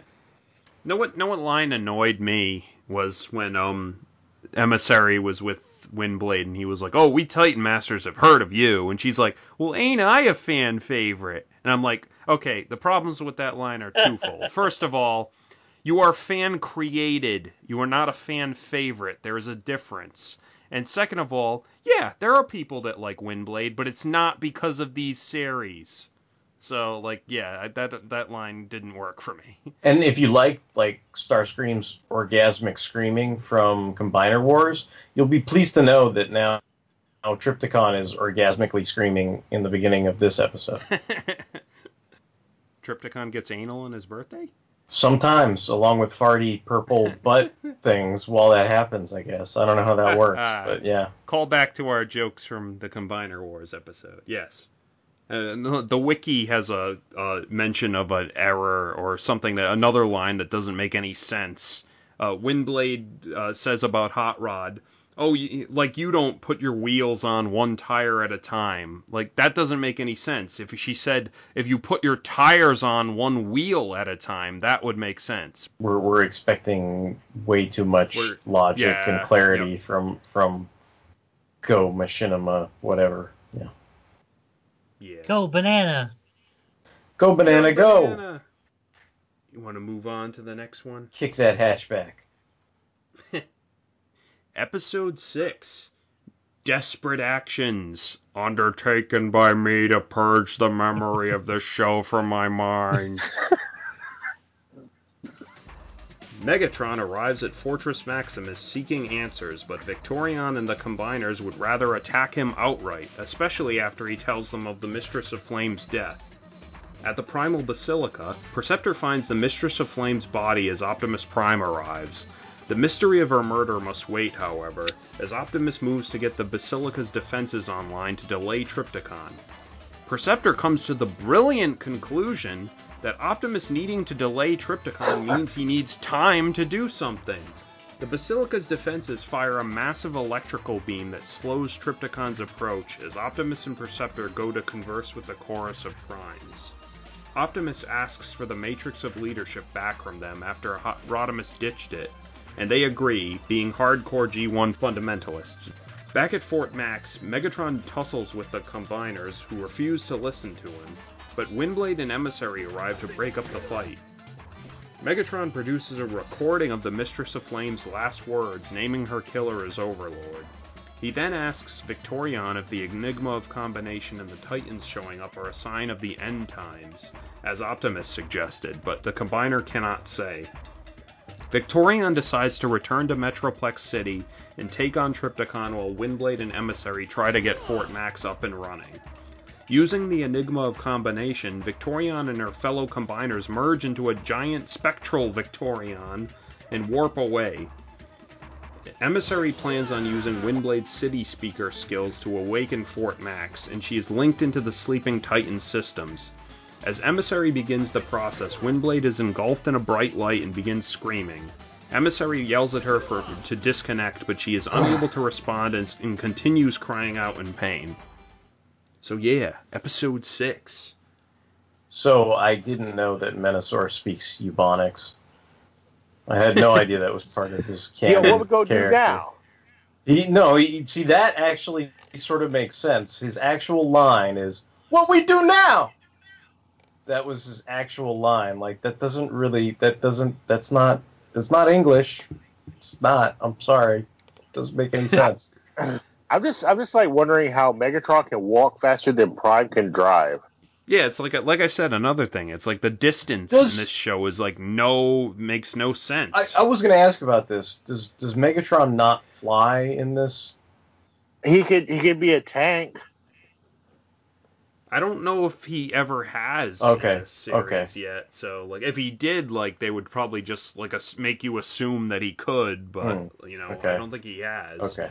The one thing I did like about this episode, I know, right? I like something is I like how Megatron just owns all the combiners. He even picks up Devastator by one leg and throws him into Victorion. I thought that was great. Probably a little uh, much, you know, but still, like I was like, yeah, he's kicking all their stupid asses. I liked I liked when he called everybody dim sparks, like where he's like, "You're just a bunch of dim sparks." Well, Meg- like, Megatron is like really weird. He's not Deadpool, but he kind of is because he seems like he's almost out of the story. He's like, this is not making any sense. You know, Like, like, I said, he, yeah, he it's the same as last series. He gives no fucks. yeah, and that's why you like him. Oh, I, I know we talked about the illogic of the trajectory of the missile containing emissary, but I'd also just like to point out that the exchange between emissary and Windblade went something like this: Windblade, I want you to get in this chair. Okay. So this chair, it might totally fry your brain, Windblade. Ah! My brain is frying. Disconnect. Disconnect. Oh, oh well, no, Like, what? well, well, no, you, you forgot, you forgot, you forgot one thing, uh, Derek. Good soldier. Yeah, I know. He doesn't fucking know anybody's names either. He's just like when when when Rodimus like saves him, he's kind of like, "Good job, soldier! Eat shit, you are!" You know, and it's like, and then and then it's like it's like when when she gets out of the chair, it's like, "Good job, soldier!" I like like another fucking dumb line, like when he's like, he, he says something like like any procedure has like the chance of something going wrong, and I'm like, that's life, like that's like friggin' anything. Um, and, and, and well, I was I was going to bring up it again. I, I hate to do this. I really do. It's just like something that's on my mind. Is okay. I I am a G1 fan. Why does the Super Combined Spark of the combiners? I know she has the like Enigma of combination, but like, why does it have to be Victorion? Why does it have to be a super huge, big, glowy Victorion? And also, if super big, huge, glowy Victorion can warp at any time, why didn't you fucking do that earlier? Like, let's use some missiles. Will it work? I don't know. Hey, can't we turn it to a super huge, glowy thing? Maybe. I don't know. Fuck, I'm Victorion. I'll do it. just making it up as we go along. Yeah. yeah. And just like, and then Windblade is like, I'm a city speaker. Aren't you tied to Metroplex? Maybe Fortress Max is too. Really? Yeah, I don't know. Fuck it. Let's just you know. It's like another another incredibly dumb Perceptor line too, where he's like, "You're trying to delay Trypticon. That means you need time to do something." And like, that's how time works, Perceptor. well, well, well, you know what's even better is Perceptor is supposed to be fucking smart. That's his thing. And he couldn't get the Basilica's weapons to work, and Optimus Prime is just like upload backslash C. They're online. I did it. You know, He is smart. it's like Optimus Optimus Prime definitely knows how to make the plot go. Prime was just like, "Oh, you're running on DOS. This is Linux. God." It just it, like every like every character like and we've said this a couple times in like Combiner Wars and like off recording and then threads on our message board. Why is everybody so dumb? It's like Menasor. Okay, he's supposed to be dumb. Devastator supposed to be dumb. Even Computron sounds dumb in this show.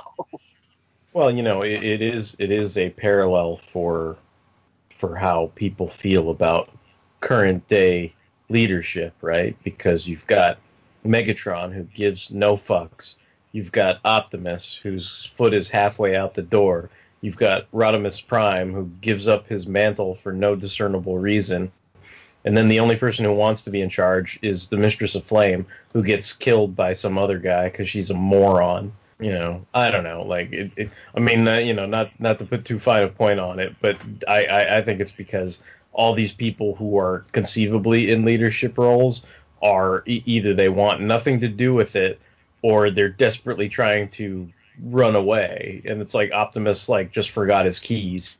He would have been, you know, way the hell out of, you know, way the hell out of the the, the federal Cybertronian building, but he Yeah. forgot his keys. You But know, in, in, instead, he's just like, there's got to be something that cooks hot pockets in here. Like, wow, pockets are burning. yeah, it's just and, and like again, it's like why are the combiners just standing on like Fortress Maximus is like, I think we did a thing. Anybody said anything? No. Have you talked to Mistress of Flame? No, she's fine. Megatron's like, by the way, I talked to the Mistress of Flame. Kill him. she did. Yeah. That that was actually Another. that was one of the smarter things though is like uh emissary is like you know what you said earlier is like i was getting attacked you asshole That's that was like another thing. It's like what a like a uh, an example of like poor management of characters and like keeping track of what like your shit basically. Like emissary just got there. What do you mean? Like why didn't you show him sooner? You weren't even there. yeah, i have personality why are you like saying anything Yeah. So Yeah. I wanted to ask you guys. No one had any interest in buying Victorion, the actual toy combiner. Would anyone be interested in not buying a like neon Starfield variant var- uh, combiner? Yeah. Yeah. Just recolor. Make it all translucent. I've seen it. Yeah. amazing Titans Return cartoon. hey, hey, hey by the way though uh listeners Jakara again knocked it out of the park and made a female megatron which has better colors and actually is kind of an interesting character go buy that it's higher but it's it's got it's not fucking teal and weird christmas colors so. Definitely has a better, yeah, it definitely has a better color scheme than Victorion's Christmas M and M's. Yeah, Yeah. I was like really kind of fascinated by that because a lot of times I just like will read random TF wiki uh, entries and I stumbled upon that one day and I was like, what is this? Like, girl, Megatron, this is dumb. And then I like I saw like the, you know, some illustrations of the character and what her toy looks like and I read her bio and I was like, this is cool. Like, why don't we have this over Yeah. here?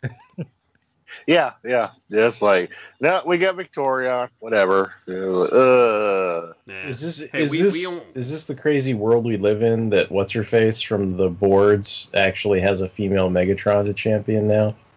Mm-hmm. You know, like the Oh, The- Rakasha Yes. or whatever. yes, is that is that the ass backward Yeah. world we live in now? Like, Yeah, Raksha. Yeah. Or I forgot what her name was. Yeah, she- she's she's she's now a validated entity, and she was She- previously Yep. she was previously She mocked and derided, but now but now in the long run, like it, it, what what she wanted has come to fruition in some weird warped way. Yeah well More or less. Yeah. I, I, just think it's a cool deco. It's, it looks better than Victorion. That's all I could say. but yeah, yeah, uh, it's like but the thing about it is, is like, uh, we're getting to the point where things should be amping up, but they're not. It's like. I I think the biggest problem with Combiner Wars and Titans Return, we still got some more episodes to go through, is like, at this point, all three of you guys, I think we can agree, we still don't fucking care. yeah.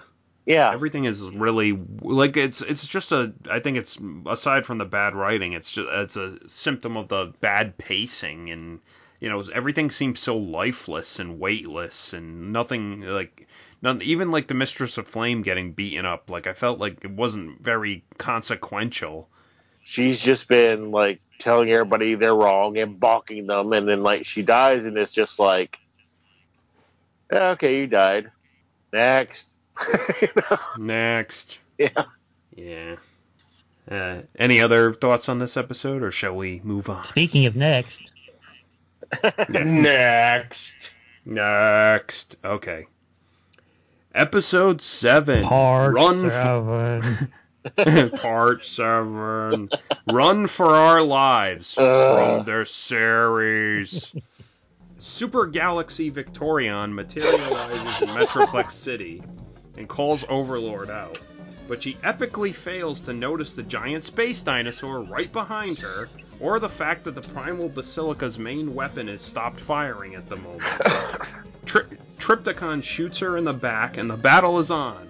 But Victorion seems to do more damage to the city's infrastructure than she does to Trypticon, who dodges most of her attacks and stomps on her.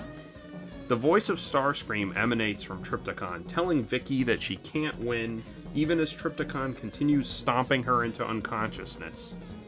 Meanwhile, at Fort Max, Windblade is still screaming in pain, and Emissary is engaging his Xbox Kinect skills to try and free her from the process that is awakening the Titan.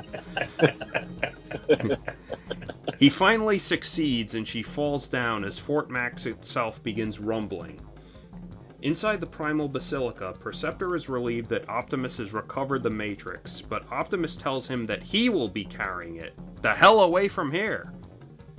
Optimus drives Perceptor to an exit and, with a final handshake, watches as Perceptor bravely and leisurely jogs away with their race's most sacred artifact. Meanwhile, Windblade and Emissary fly up and over Fort Max as he rises and transforms to robot mode, even though we don't actually see the transformation because the budget does not allow for that. And despite having a spaceship Bruce mode, Max begins flying towards the battlefield as a robot.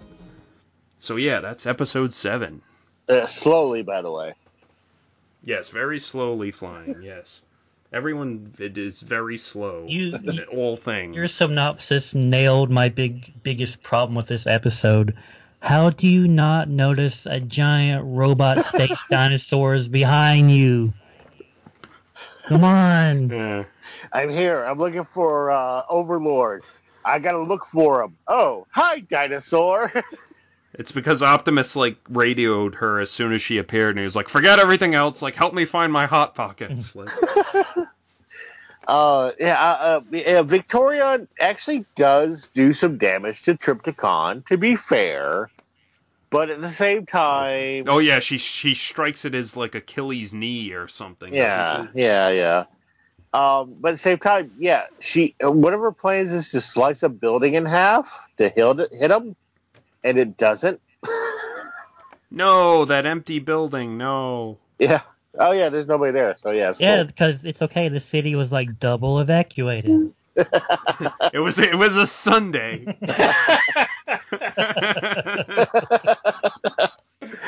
uh, yeah, the the oh, that battle was terrible. I I, I, I I wasn't even cheering for Victorion because like I just I didn't want to. so You know, I, I, I okay. I, I I've been kind of taking up for Mistress of the Flame.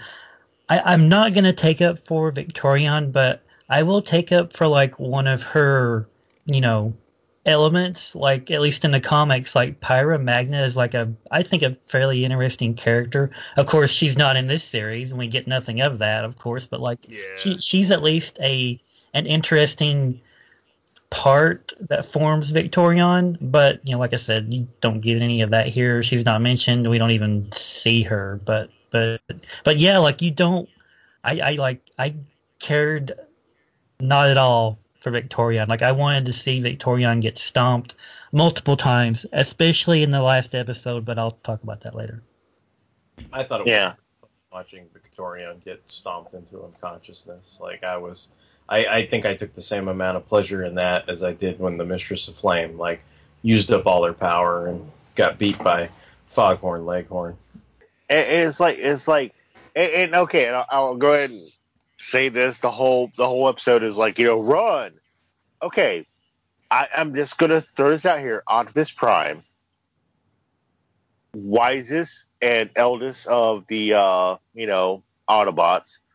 Um, why don't you give the fucking Matrix to a person who can turn to a goddamn car? See, that's that's going to be part of the long list of rhetorical, unanswerable questions I have about this episode in particular. So, along with why Prime gave the Matrix to Wesley, that is one question. My other questions are if Metroplex couldn't beat Trypticon, why does Combined Victorion think she even has a chance at all? She's Right. slightly shorter. He- and she okay, and she glows. here's my here's my question. Why didn't Prime and Perceptor go to Red Alert's lawn daycare party and have him drive away with the Matrix? That would have made more sense.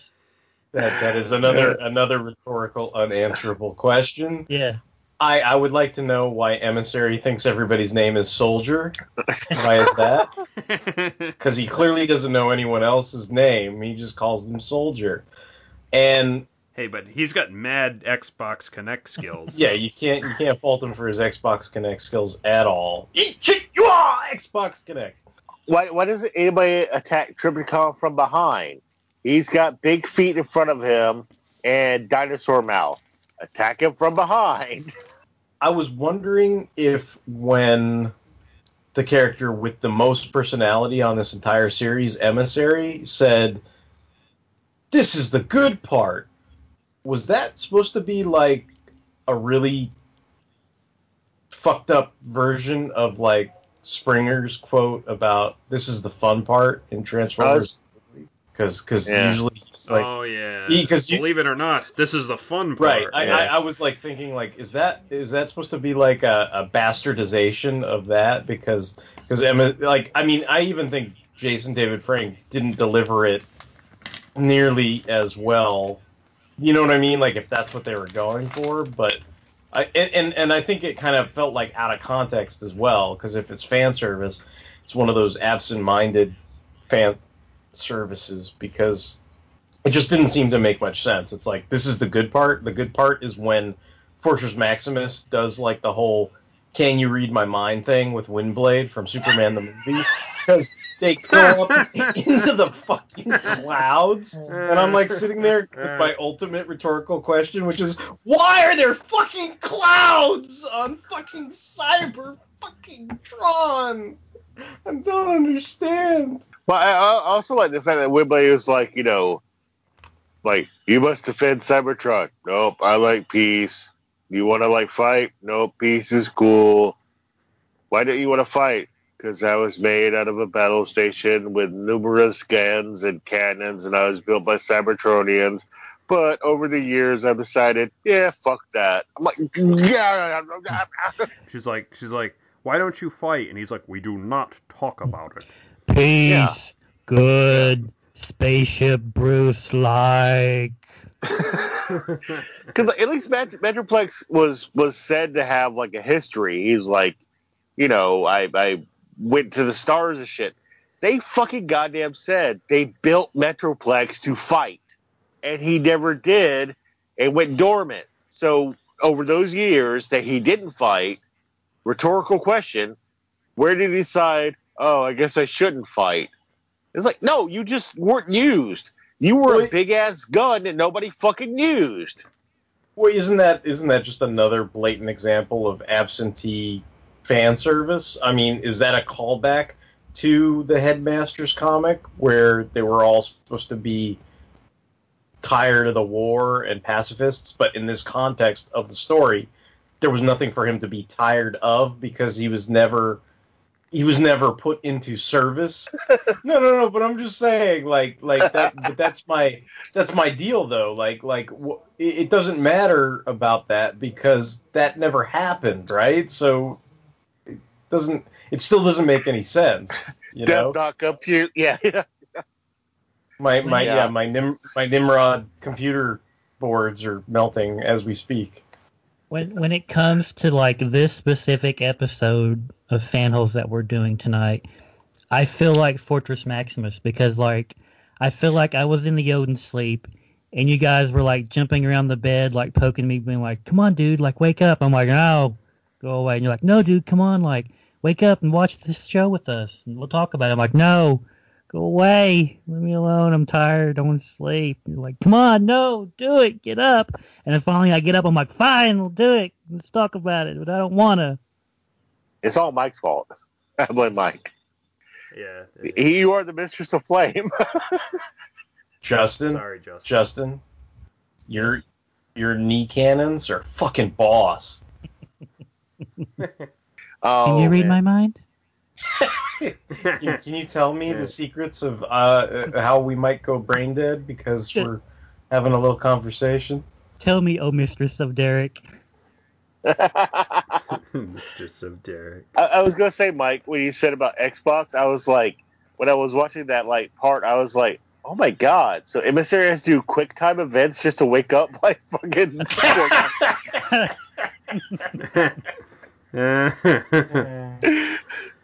These dance dance revolution this shit. uh, it, it was it, oh God. was terrible. There is Oh, a chance that any Dance Dance revolution could go horribly awry. You guys. With any Dance Dance Revolution, there's always the chance that one could go wrong. Yes. He like he like he like turns it the wrong way and just on the screen and just says, "You suck." See- Too- now, now I'm, I'm imagining like a GIF in my head of like Fort Max on like a DDR thing, and he's like bebopping and scatting around. too bad. Too bad Perceptor wasn't there. He could have been like, "You seek to turn Fortress Maximus on, which means you need to activate him."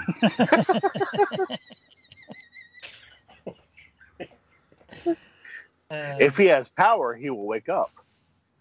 Oh, I forgot. He's too busy jogging away with the Matrix. No, no, no that, that's another thing. It's like I, I was joking about like the, the the car thing, like you know, like oh, you have Rodimus there. I mean, like you can wake him up or something. Well, not now, but like It was like with the. Like uh, yeah, well, like Optimus is probably like with the fucked up like time in this show, you could probably make it to the North Pole in a couple minutes, or with the Matrix. when uh when Windblade was like talking to Fort Max, I feel like Fort Max was like, you know, you're very good at turning me on. Emissary's like you. You probably should ignore that. what what is what is Fortress Maximus like Darby so much? She's got a new hat. oh god. All right. Good. Moving on. Yes. yes, you are really good at moving on. Do I, do I hear a second on that? I... and again. Hey. Justin didn't say anything, so throw him off after. Episode 8 In Good Hands is what we would be saying if the show was handled by more talented people. Super Galaxy Victorion continues to get her wallet and her sword literally stolen by Trypticon.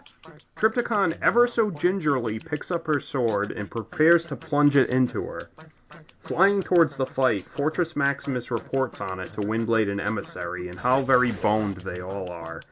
Even though he is pacifistic in nature, Max promises he will do anything he can to avenge Metroplex and defeat Trypticon. At the Primal Basilica, the chorus of primes warn Optimus that Trypticon is not the real threat, and he should beware the power of the primes and buy all the toys from that toy line. It's a toy line, kids. Get it? It's a toy line.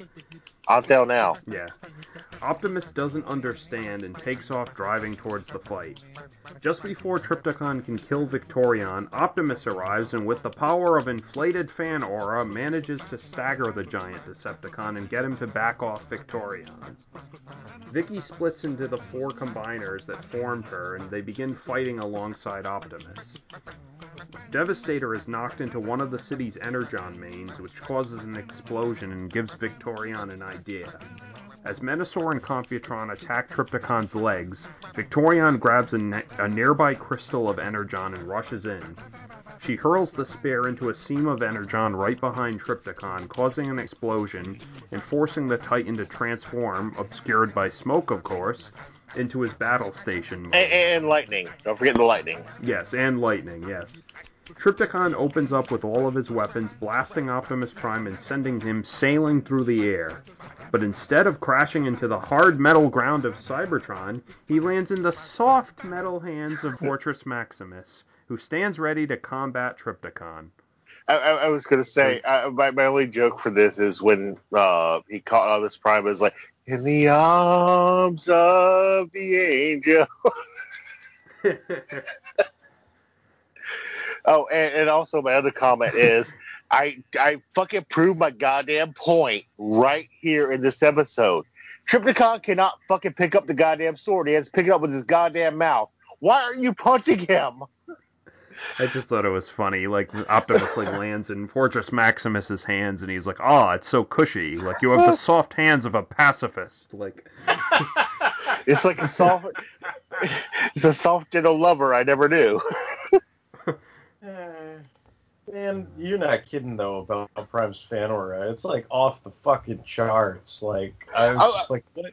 Like, like he's fucking like staggering Trypticon with his. I mean, shots, he's yeah. he's literally like right next to him, busting out his little orange cyber axe thing or what heat axe, and like you know getting up in Trypticon's like earlobe and stuff. And he's like, "If you do not fucking back off, Trypticon, we will be forced to like make you." And I'm kind of like, nobody's been able to make Trypticon do anything for nine fucking episodes. Like, what are you gonna do about it? And then and then and then it's like they were all combined with the like.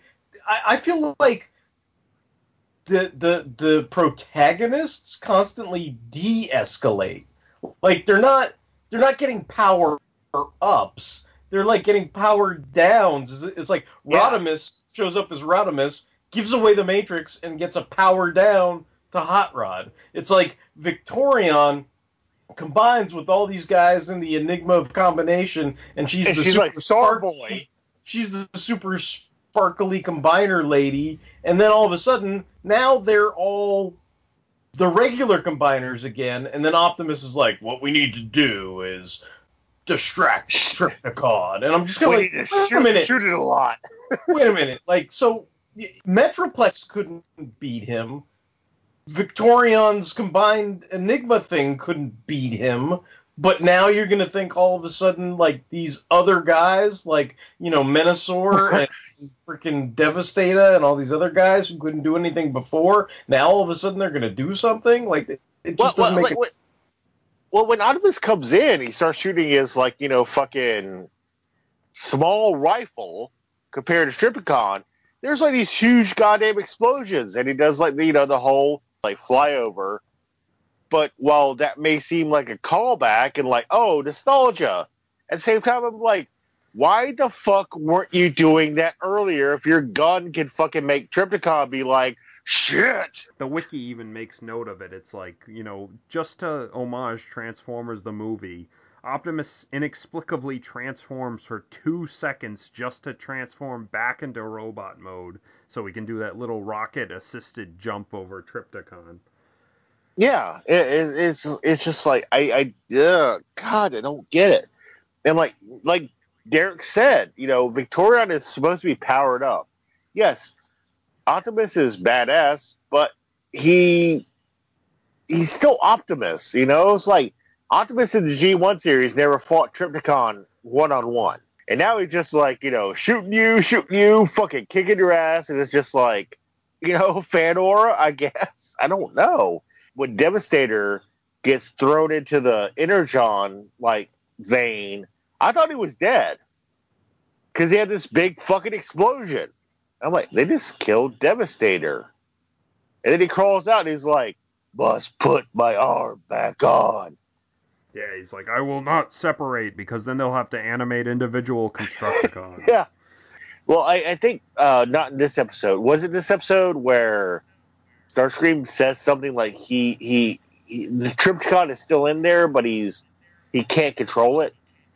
Uh, There's some vague inference in how Starscream talks sometimes that he's not able to control Trypticon, like, and he's like in there of like you know against his own will, but I like it's all so very you know not Yeah. specific and nebulous that you know it doesn't even matter. I don't think. God, it's so muddled and They were lacking the one thing that could have defeated Trypticon. Because, um, you know, in that first episode of Headmasters, Daniel and Wheelie tricked Trypticon into stepping on a bridge and he fell into a canyon. Like, A, a rope bridge. yeah, that's all they needed. And they could have, like, you know, Trypticon. They needed to lure him onto a rope bridge. Trypticon's one weakness. Trypticon's Daniel one and Wheelie. yep. That's right, bitches. That's right. I was I was joking about it earlier, but like I was kind of hoping. I think I think it's this episode where Optimus uh, orders the combiners. He says like separate, Separate, and yeah, attack. Yeah, yeah. And like I, I for a brief second I, I was like, thought- oh cool, yeah. are they gonna Yeah. actually separate? But they just he just meant like scatter, and I was like, oh of course Yeah. not. Yeah. Like, why would they do anything cool? Yeah, totally, Like- totally Secret Brothers on that because that, I Yeah. think that's I think that's in the following episode after this. But I I totally was thinking the same thing where I was kind of like, oh cool, they're gonna. Oh no, what was I thinking? Of course they're not. Yeah, I don't give a shit about Victorion, but man, how cool would it have been for like, you know, Afterburner or fucking Strafe, uh, you know, Scatter Shot, uh, Nose Cone, and Lightspeed to like attack from different angles. Even, Yeah. even if they were just in like vehicle mode, like you know, you'd instantly have like an actual like army attacking Trypticon. Yeah, like what, so, 21 like, Transformers or something? I mean, that would have been cool, Yeah. but Yeah. of course, you know, this this series is not with the cool. No. All right. Any anything else about this episode? I hope Machinima closes down. Go ahead. We're not. We still got two to go. You, you can't give a final judgment like it might. It might. It might get good in the next two, Tony. Maybe, maybe my maybe my summaries will convince you that this was a worthwhile endeavor. Yeah, I might be 25 tomorrow, but I'm still going to be 42 this year. I I think Tony is infected. Like he, much like Rodimus and Fort Max, he just wants to quit. I, I've already lost an arm. All right. Episode 9 Consumed by my crushing disappointment. Fortress Maximus sets Optimus, Windblade, and Emissary down and confronts Trypticon, who transforms back to robot mode in a cloud of dust and lightning, of course. The two clash energy weapons as Optimus rallies the combiners to attack Trypticon from all sides. As he struggles, Maximus tells Emissary to stay away from the fight as he needs to survive to find more Titans if Maximus dies. Optimus runs into Megatron, who is casually watching the fight from cover. He asks Megatron for help again, but Megatron still believes this isn't the real fight. Meanwhile, Victorion rushes Trypticon and leaps right into his open jaws. Trypticon goes nom nom nom nom and absorbs Victorion, and since Victorion possessed the Enigma of Combination, Trypticon powers up with it. Meanwhile, Perceptor is still jogging along with the Matrix when he pauses to study it for a second. The Matrix then talks to him via Morse code or something, and asks him to do something, which Perceptor agrees to and begins jogging back towards the battle. The newly empowered Trypticon overwhelms Fortress Maximus in a beam struggle and knocks him over, then using the Enigma of Combination within him, takes control of Devastator, Menasor, and Computron. The three combiners begin attacking Fort Max, but are knocked away from by Windblade's shots. Windblade is struck by a shot from Computron, sending her crashing to Megatron's feet. Fort Max manages to rise, but the mind-controlled combiners begin to literally nip at his heels. Optimus attempts to draw them away, but they turn on him and take hold of him, threatening to rip his body apart. Windblade asks Megatron for help, but Megatron still really doesn't give a lot of fucks about this situation. Emissary gets impatient and runs straight for Trypticon, knocking himself out when Trypticon kicks him. Megatron finally agrees to help on the condition that Windblade will owe him if they survive. Megatron gets Prime free of the combiners, and Windblade provides a distraction for Fort Max to grapple with Trypticon again. Suddenly, Perceptor arrives and yells for Trypticon to see the Matrix he is carrying. Trypticon goes nom nom nom nom and swallows Perceptor and the Matrix. So yeah, second to last episode. Now give uh, Fortress Maximus ultimate smart decision because he was like, "Damn, when you were in Metroplex, he shot his arm off. So fuck you. I'm not going to shoot my arm off." yeah, I don't want to you anywhere near me, seat y'all. Yeah.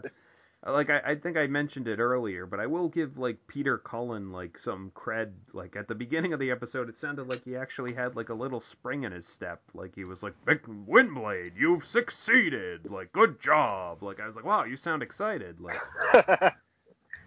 so I gave him an energy drink or something.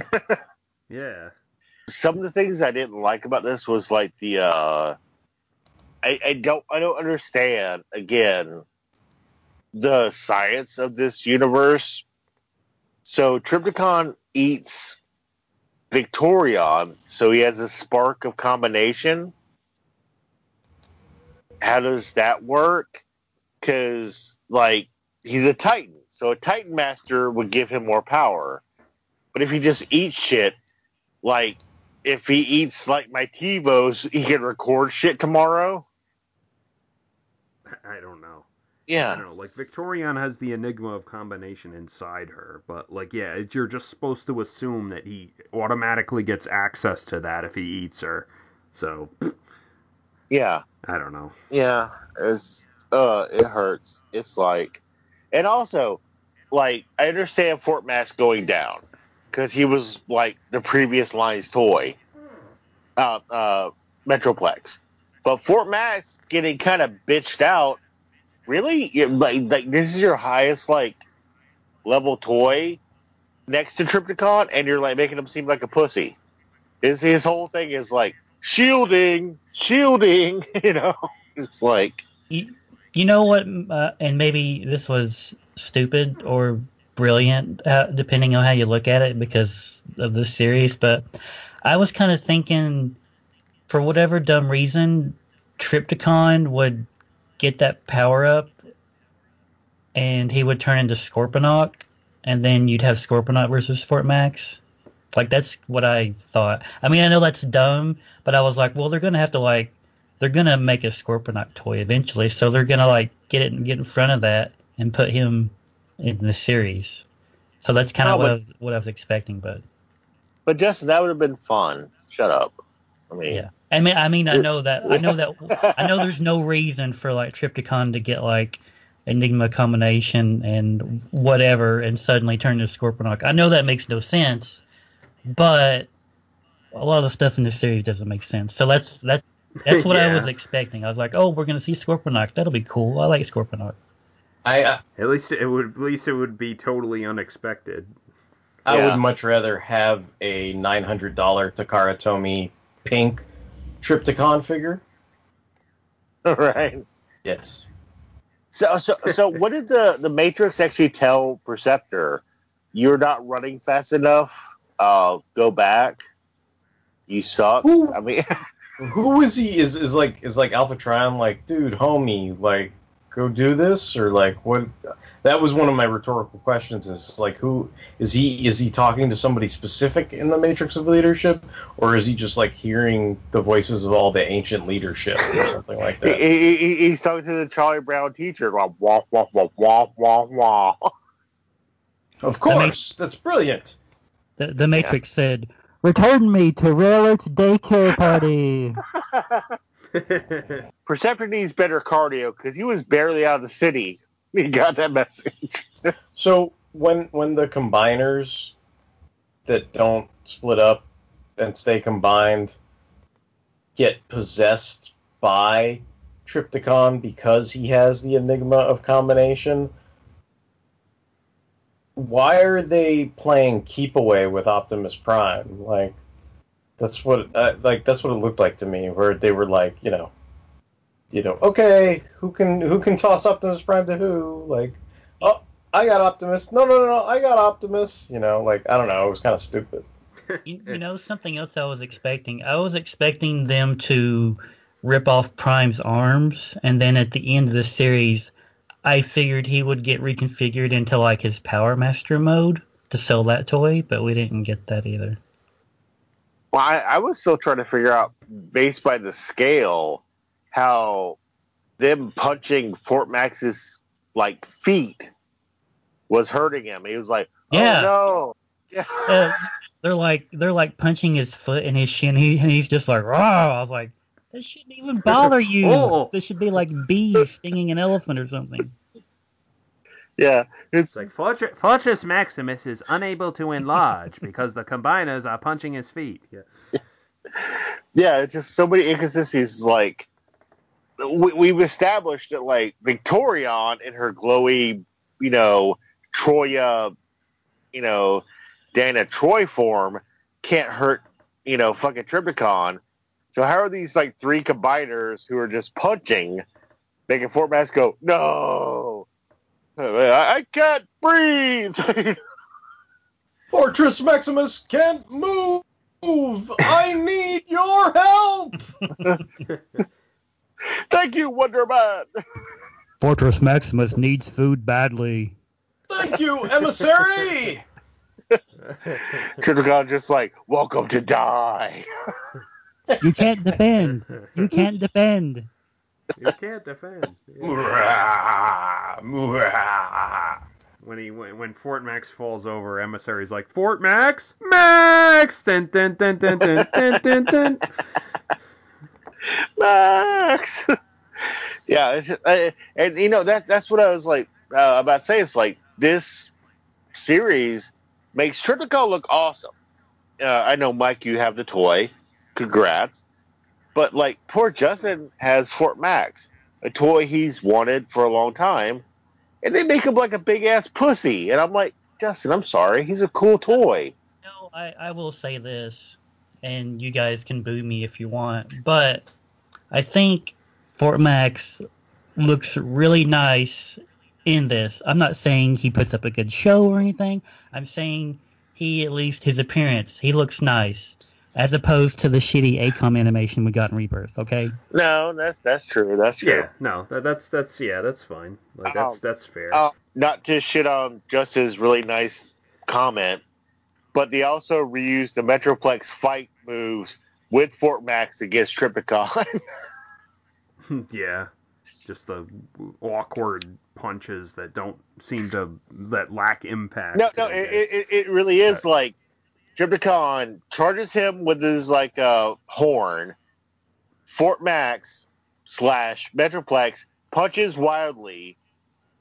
Trypticon backs away. One punch lands, and he does the exact same kick Metroplex did in like the second episode. I'm like, really? You just reskinned that, didn't you? You know what I was also disappointed with? Like, Fortress Maximus has a lot of guns on him, but he only fires Yeah. that like knee gun. Yeah. Like, it was like, Yeah. Yeah, I, I couldn't have even fathom that. You know, another thing that confused me, and maybe I like missed something, but I don't think I did. Shouldn't Emissary have like joined Cerebros to form his head, and then shouldn't he have become Fort Max's head? no, no, no, no. That, Well, that- that, that would- storyline, Justin. They couldn't afford that. Oh, I'm sorry. I'm sorry. yeah. That would actually demonstrate the whole gimmick of this toy line, Justin. They can't have So that. I'm like, so now I guess I'm going into like Derek's territory because I'm like, does that mean Cerebros can turn into Fort Max without Emissary? without without without his head. yeah, that I. What? I, I no, don't no, know. No. Uh, uh, Derek brought it up earlier. I, um, uh, uh, and it was also in the Bot Talk forum. There was actually a Twitter thing where they were going to make that happen, kinda, more or less. But they were like, "Oh no, we were we were told we didn't have like you know time to do that." The actual tweet, which would have even been more head scratching, is Emissary was going to be Windblade's head, and Yeah. Windblade was going to turn into Fortress Maximus's head. Which I'm like, Windblade already has a fucking head. Yeah. I don't, you know, I don't know. It, it just seems it seems really strange. I mean, but that that it, it, like. Well, no, I made I made I made a post, Derek. I was like, uh, my post was uh, in the Titans Return, the Machinima uh, series, which is not a spoiler by now because we're almost to the end. Thank God. Um, we have no actual headmasters except for one, and we have a bunch of other characters who are headmasters in the toy line. Hot Rod, uh, fucking Windblade. She is a headmaster in that series. Um, you know, we have a lot of these characters who are headmasters, and the one character who is a double headmaster with uh, Cerebros and Emissary. His headmaster is a separate character who doesn't become a fucking goddamn head. He's got a face on his back, though. Yeah, he they were- What the fuck? For for whatever reason, they included that, and I was like, well, you can see it there, so they're gonna use it. Nope, nope. No. Yeah, I yeah. Uh, way to sell the toy line, guys. Good job. Okay, you want to move on to the final episode? Yes, Please. Yes. All right. Episode 10 All Things Must Pass, including this chunk of stool. I was actually thinking of a poop joke, Mike. Good job. Good. I'm glad. I'm glad I, I didn't let you down there. Trypticon expands in size after consuming the Matrix, but quickly shrinks again and then spits the Matrix, Perceptor, Victorion, and the Enigma of Combination out. Optimus and Perceptor explain that the Matrix can only be wielded by a chosen one, which Trypticon is not, so it rejected him and also somehow depowered him. The ghost of Starscream emerges from Trypticon's form, claiming to feel reborn, then does a loop de loop and dissolves into fart gas. Trypticon then keels over, deactivated, as Fortress Maximus laments the passing of another Titan. Victorion reaches for the Enigma of Combination, but it is engulfed in flame which destroys her right arm, although no one laments the passing of poor Dust Up. the flaming smiley face that Windblade and Optimus saw in visions appears and announces that it only knows one truth that it is time for the Transformers to end. Windblade petulantly throws her sword at the face, but the weapon is promptly disintegrated. Optimus knows the real fight is about to begin, but Megatron tells everyone to stand down as he addresses the newly arrived being, who manifests in physical form as Megatronus, otherwise known as the Fallen and the first Decepticon. Megatron angrily addresses his patron god, pointing out that the Decepticons lost the war and he was cast out. Megatronus seems unconcerned with Megatron's resentment, and Optimus and Fortress Maximus use the distraction to attack. Maximus summons the Master Sword and swings it at the Fallen, while Optimus leaps at him with his energy axe. Megatronus blocks the Master Sword, repelling Max's attack, and fires a blast straight through Optimus, killing him. Everyone is shocked into inaction, so Megatronus gathers up the Matrix and the Enigma and takes his leave, warning that their end is nigh. Megatronus flies away as everyone gathers around Optimus Prime's body. Perceptor blandly eulogizes Prime, while everyone else seems more interested in accusing Megatron of trying to sell them out. Megatron admits that he is, was assessing the situation, but now has concluded that Megatronus is a danger to all of them. He asks everyone to follow him as he now knows where Megatronus is headed. Not far away, Overlord has been watching the events unfolding with some amusement, and his new BFF, the apparently corrupted and evil Hot Rod, or Rodimus Unicronus, or Rodimus Kron, or Nemesis Hot Rod, or whatever they're going to call him, strides up menacingly beside him. And to be continued in the next exciting series by Machinima. Um, I, I, I will let Hey, Machinima. I, I will let everybody else talk. I'll have more to add.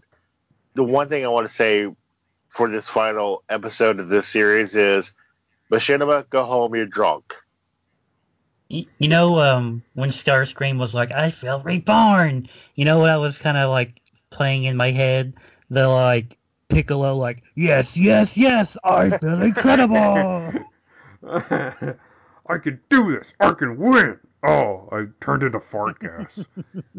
It- yeah, it was. It's like, oh, so Starscream was the big bad, more or less. Nope, he's a fart gas, and it's Megatronus. By the way, kids, it's Mark Hamill. I didn't even notice that the first I didn't time either. I watched that episode. Yeah. Yeah, it was I- that was Mark Hamill. I think I think I did just because I I see so many projects that he's worked on, but I you know I can, can understand. Like I felt the same way about Michael Dorn and, and even Wil Wheaton like the first time Yeah. I, I watched through it. But I, I, I could tell I'm I'm trying to think of like what voice I don't know. There there's some voice he used that was similar to the one he used for Megatronus, but I can't quite place it. Oh, um, what do you call it? The Spectre Oh, yeah, yeah, from yeah, Brave and the yeah, Bold. that's- yeah, that's- that's that's what I that- thought that- of once I figured That- figured that's it kind out. of what yeah. it reminded me of. Yeah.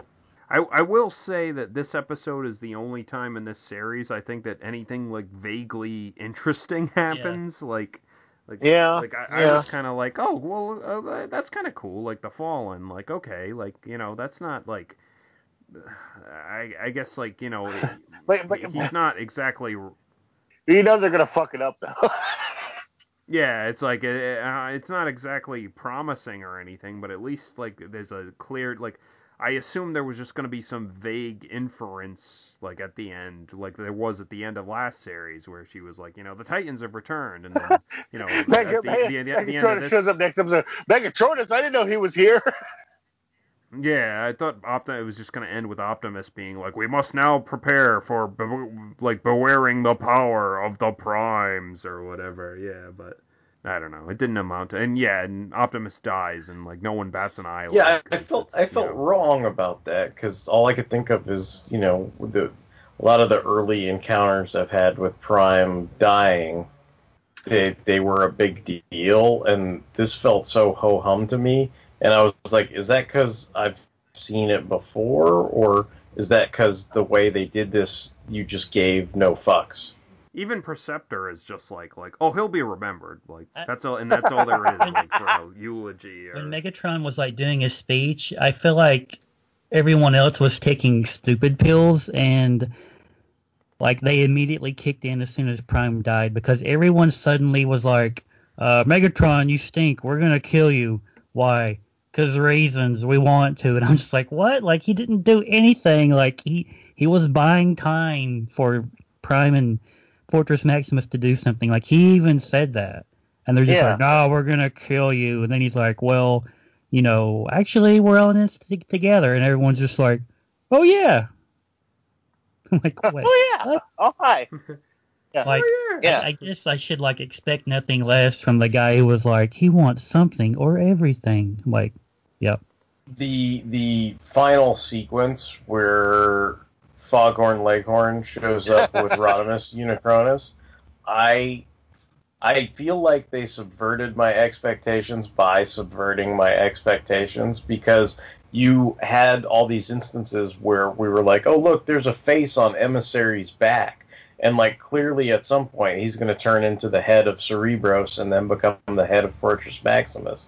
And when that never happened, I was almost like by the time it was like nine episodes in and they hadn't done anything with Rodimus Unicronus, I was just kind of like, even though we all kind of knew that that's what was being alluded to in the sequence where the purple stuff is placed on Hot Rod, I was kind of like, oh, they're they've just abandoned this plot thread.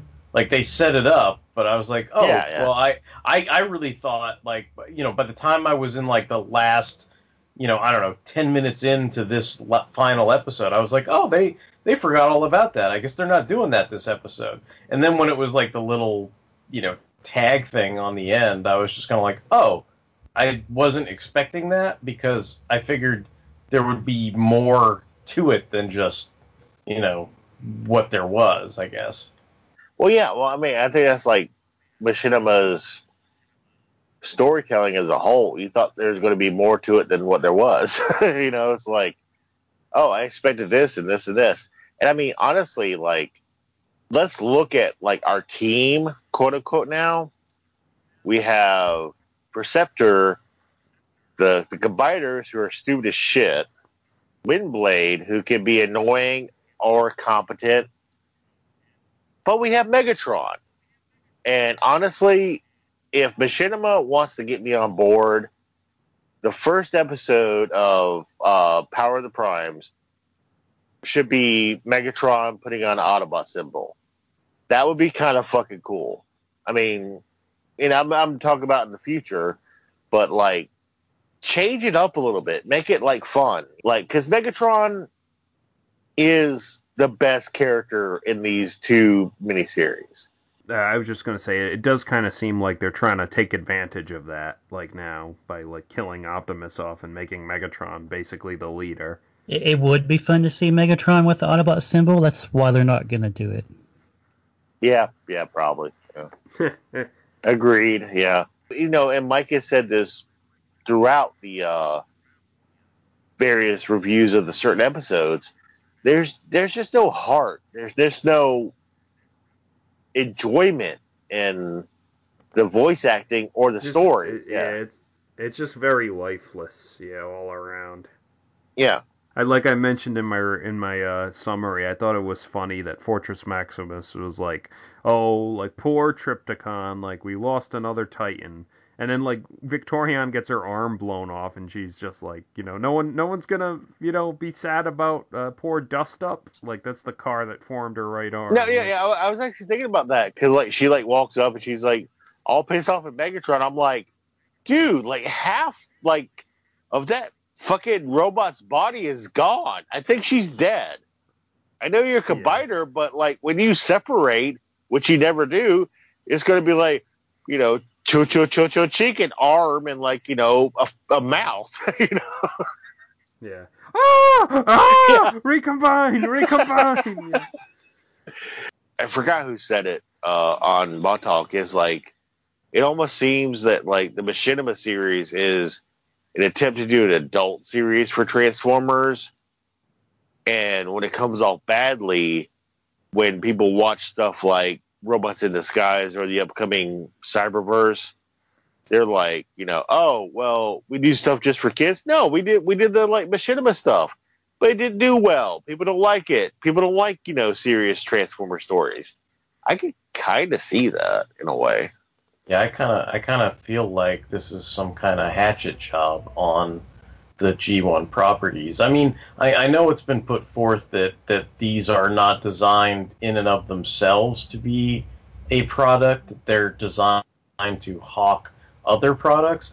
But I find myself questioning, like, did this help sell any more Hasbro Titans Returns upcoming Power of the Primes figures than they would have sold on their own? Like, I, I think the answer to that is no.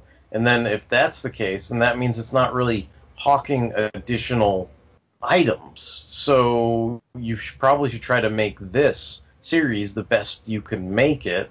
And uh, you know, obviously, with all our discussion and everything, we know that's not true either.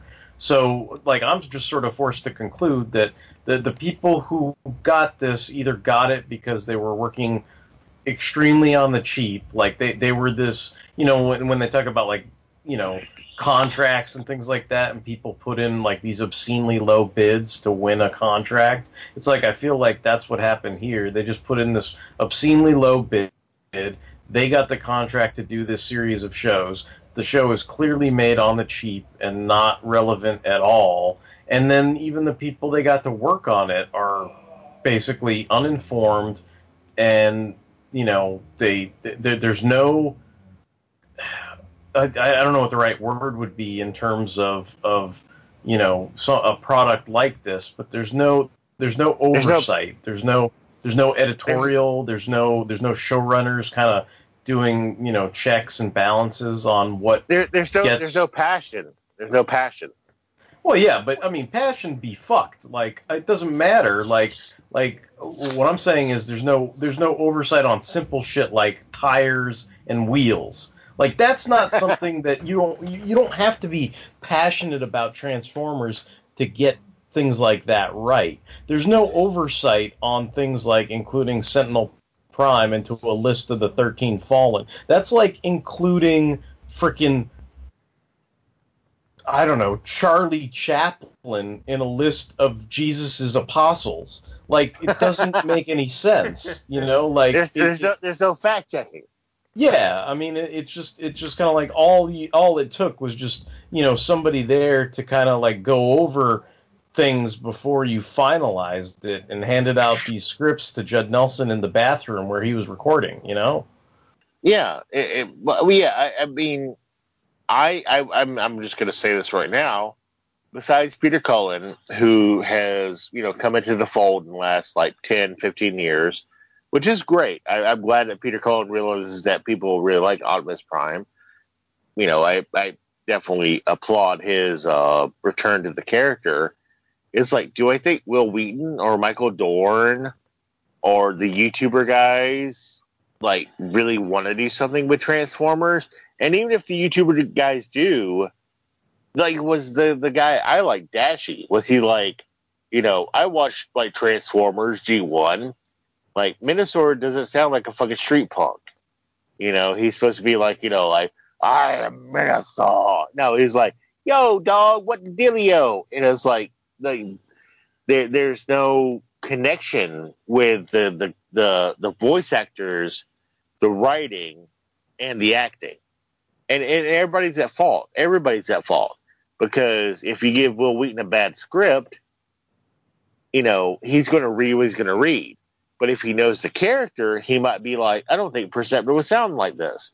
But he isn't no fucking Perceptor. He doesn't give a shit. He's reading a line.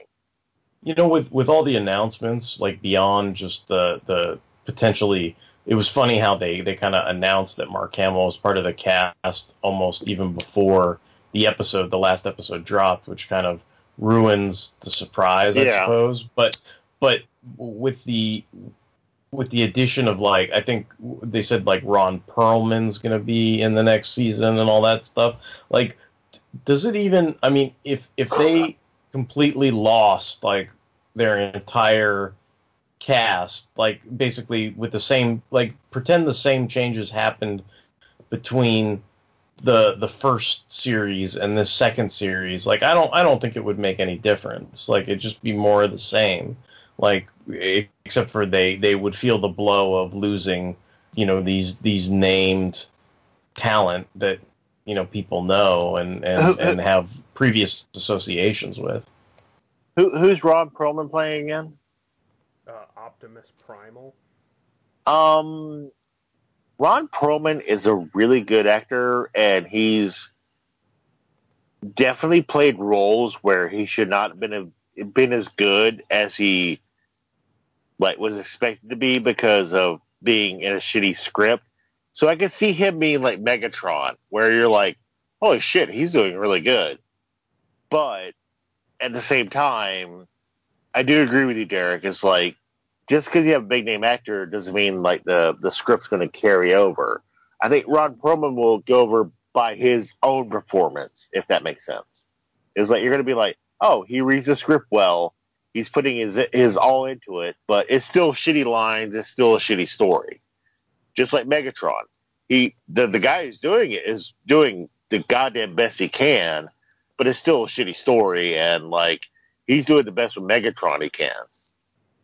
you know and maybe maybe they'll be recording out of a mud hut somewhere and we won't be able to Yeah, understand ron perlman Yeah. anyway you yeah, know yeah, Ron Perlman might be in an elevator. Yeah, yeah, exactly. Yeah. Did you hear that they they got Samoa Joe to voice Predaking? I, Oh, I think he was on the list of those names. Yeah. Yeah. um, Samoa Joe is actually not a very good speaker in wrestling. um, he is well known for his violence, but it's hard to suplex a script. Derek, Wolverine versus Optimus Primal in a mud hut.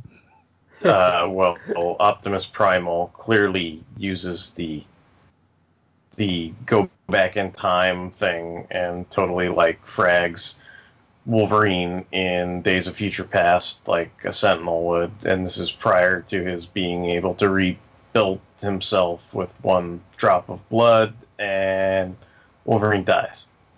But Wolverine's voice acting is top notch before he dies, and you can't understand a thing that Optimus Primal is saying for the entirety of the fight. I, I, I would be willing to say unequivocally, like just factually, Jason David Frank is extremely passionate in that interview about how Emissary has personality, and he thinks it's the greatest thing ever to be involved in a Transformers project. He That tried. not- yeah. But that does Yeah. not mean that He's the good. product was any good.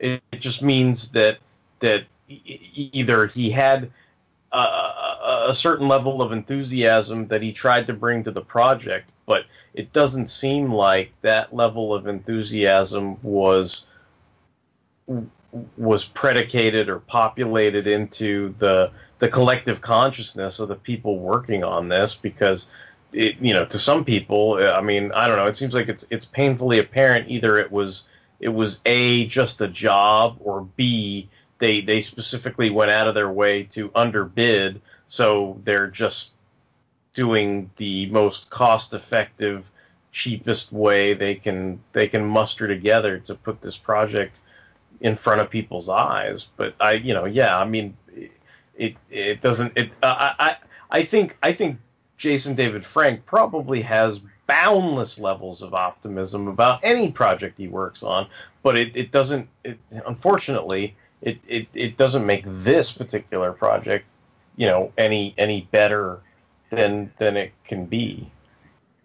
Yeah. Justin, I think this might interest you. Uh, Gregg Berger is going to be returning to voice Grimlock in the next one. Yeah, I saw that. Huh, I'm not yeah. sure how to feel about that because Um, you know yeah. they brought Gregg back for the Transformers Devastation game, and he sounds a bit older, but I thought he did a pretty good job. So, you know, maybe maybe you know I'm, I I know we all think Power of the Primes is going to be awful, but may maybe he'll bring a little something to it. Maybe he and uh, Ron Perlman will bring a little something to the project. Probably not, but you know. I think I think yeah, I think we can only hope at this point. Yeah, well, well, well, I think I think this thing about like uh, certain actors is like Wil Wheaton is not a great actor. I mean, he's he's he's he's okay, I guess. I just, I just think like the directing wasn't really on point, but I just think like you know the we can lay a lot of the blame at the writing too. No, Like, no, they just yeah. had shitty lines to read for the most part. Yeah, yeah, and, and and like when you get like a bad script, you know, it's like, I mean, like maybe I, I'm pretty sure like what we said, Perceptor sounded dumb, and in like Wil Wheaton's mind, he read that character and he doesn't know Perceptor, but he's like, I'm supposed to be like nerdy, like Big Bang Theory. Supposed to just be a nerdy guy, not not like a super intelligent guy. If the writing was better, I could forgive the subpar animation. I think. Yeah. You know, you know what's really annoying though? Um, I will give this to uh, Titans Returns. The animation was still pretty subpar, but the designs for like Overlord and even Trypticon, Metroplex, and Fort Max looked nice. The designs looked really good. The animation was just not great. I, I like the, the, the lines of them, how they look. No, they they just basically copied the toys. I, I will I will say this. Combiner Wars was crap. Titans Returns, it's still getting by. That's what it, that's what it's doing. It's it's getting by on a name. And at some point you can't get by on a name and people are getting tired of mediocre. They're getting tired of just not trying your best, just putting out something and, and slapping a few big names on it. Yeah, well, I mean, like I said, I guess it was successful enough to get this sequel, so and this will be successful enough to get another sequel. So Yeah.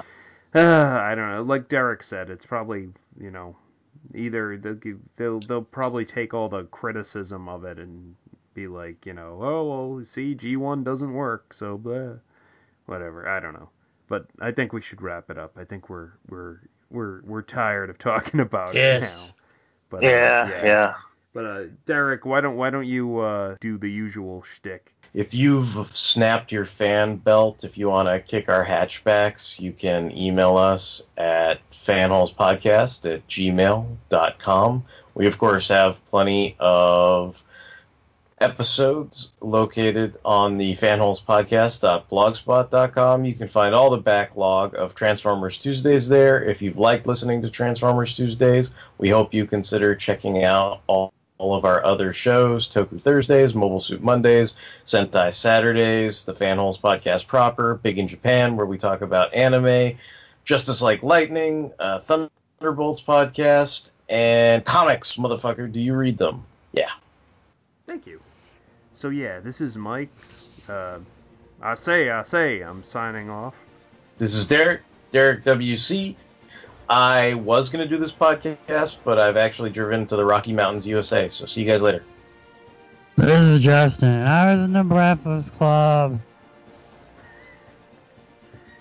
This is Tony. Ah, scrud. I'm gonna take a casual jog to the Arctic.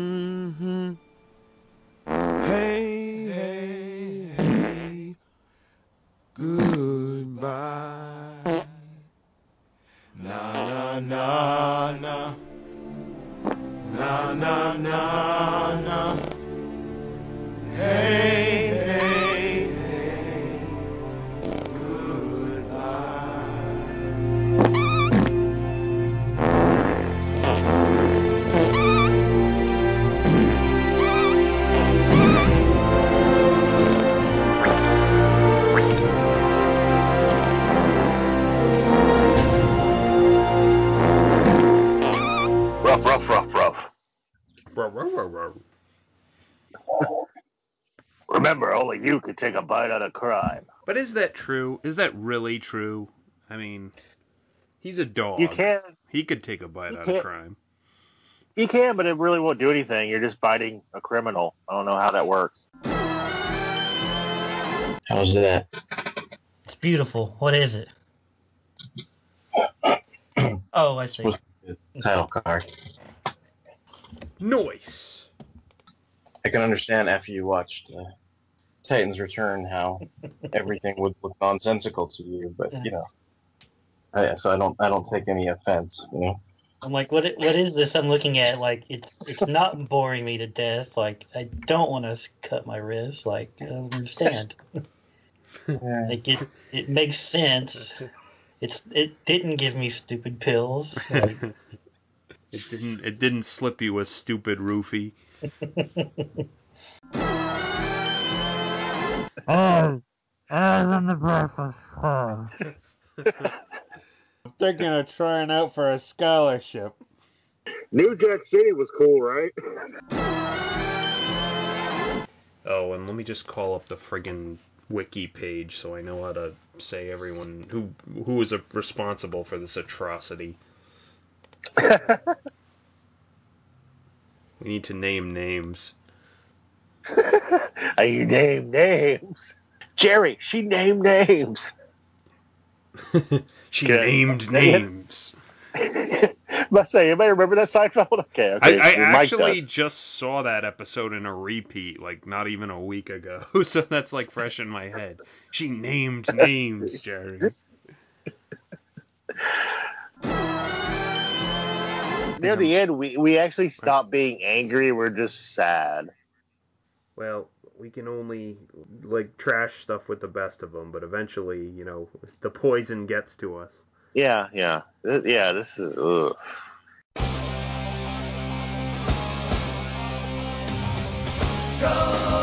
I'm a sorry.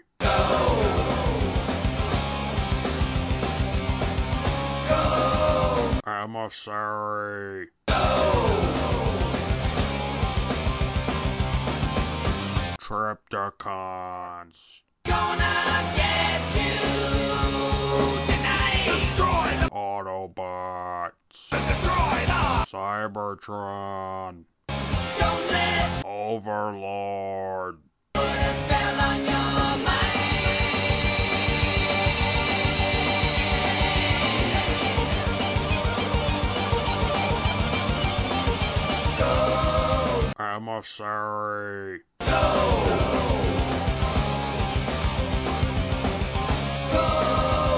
Emissary. Go. Emissary.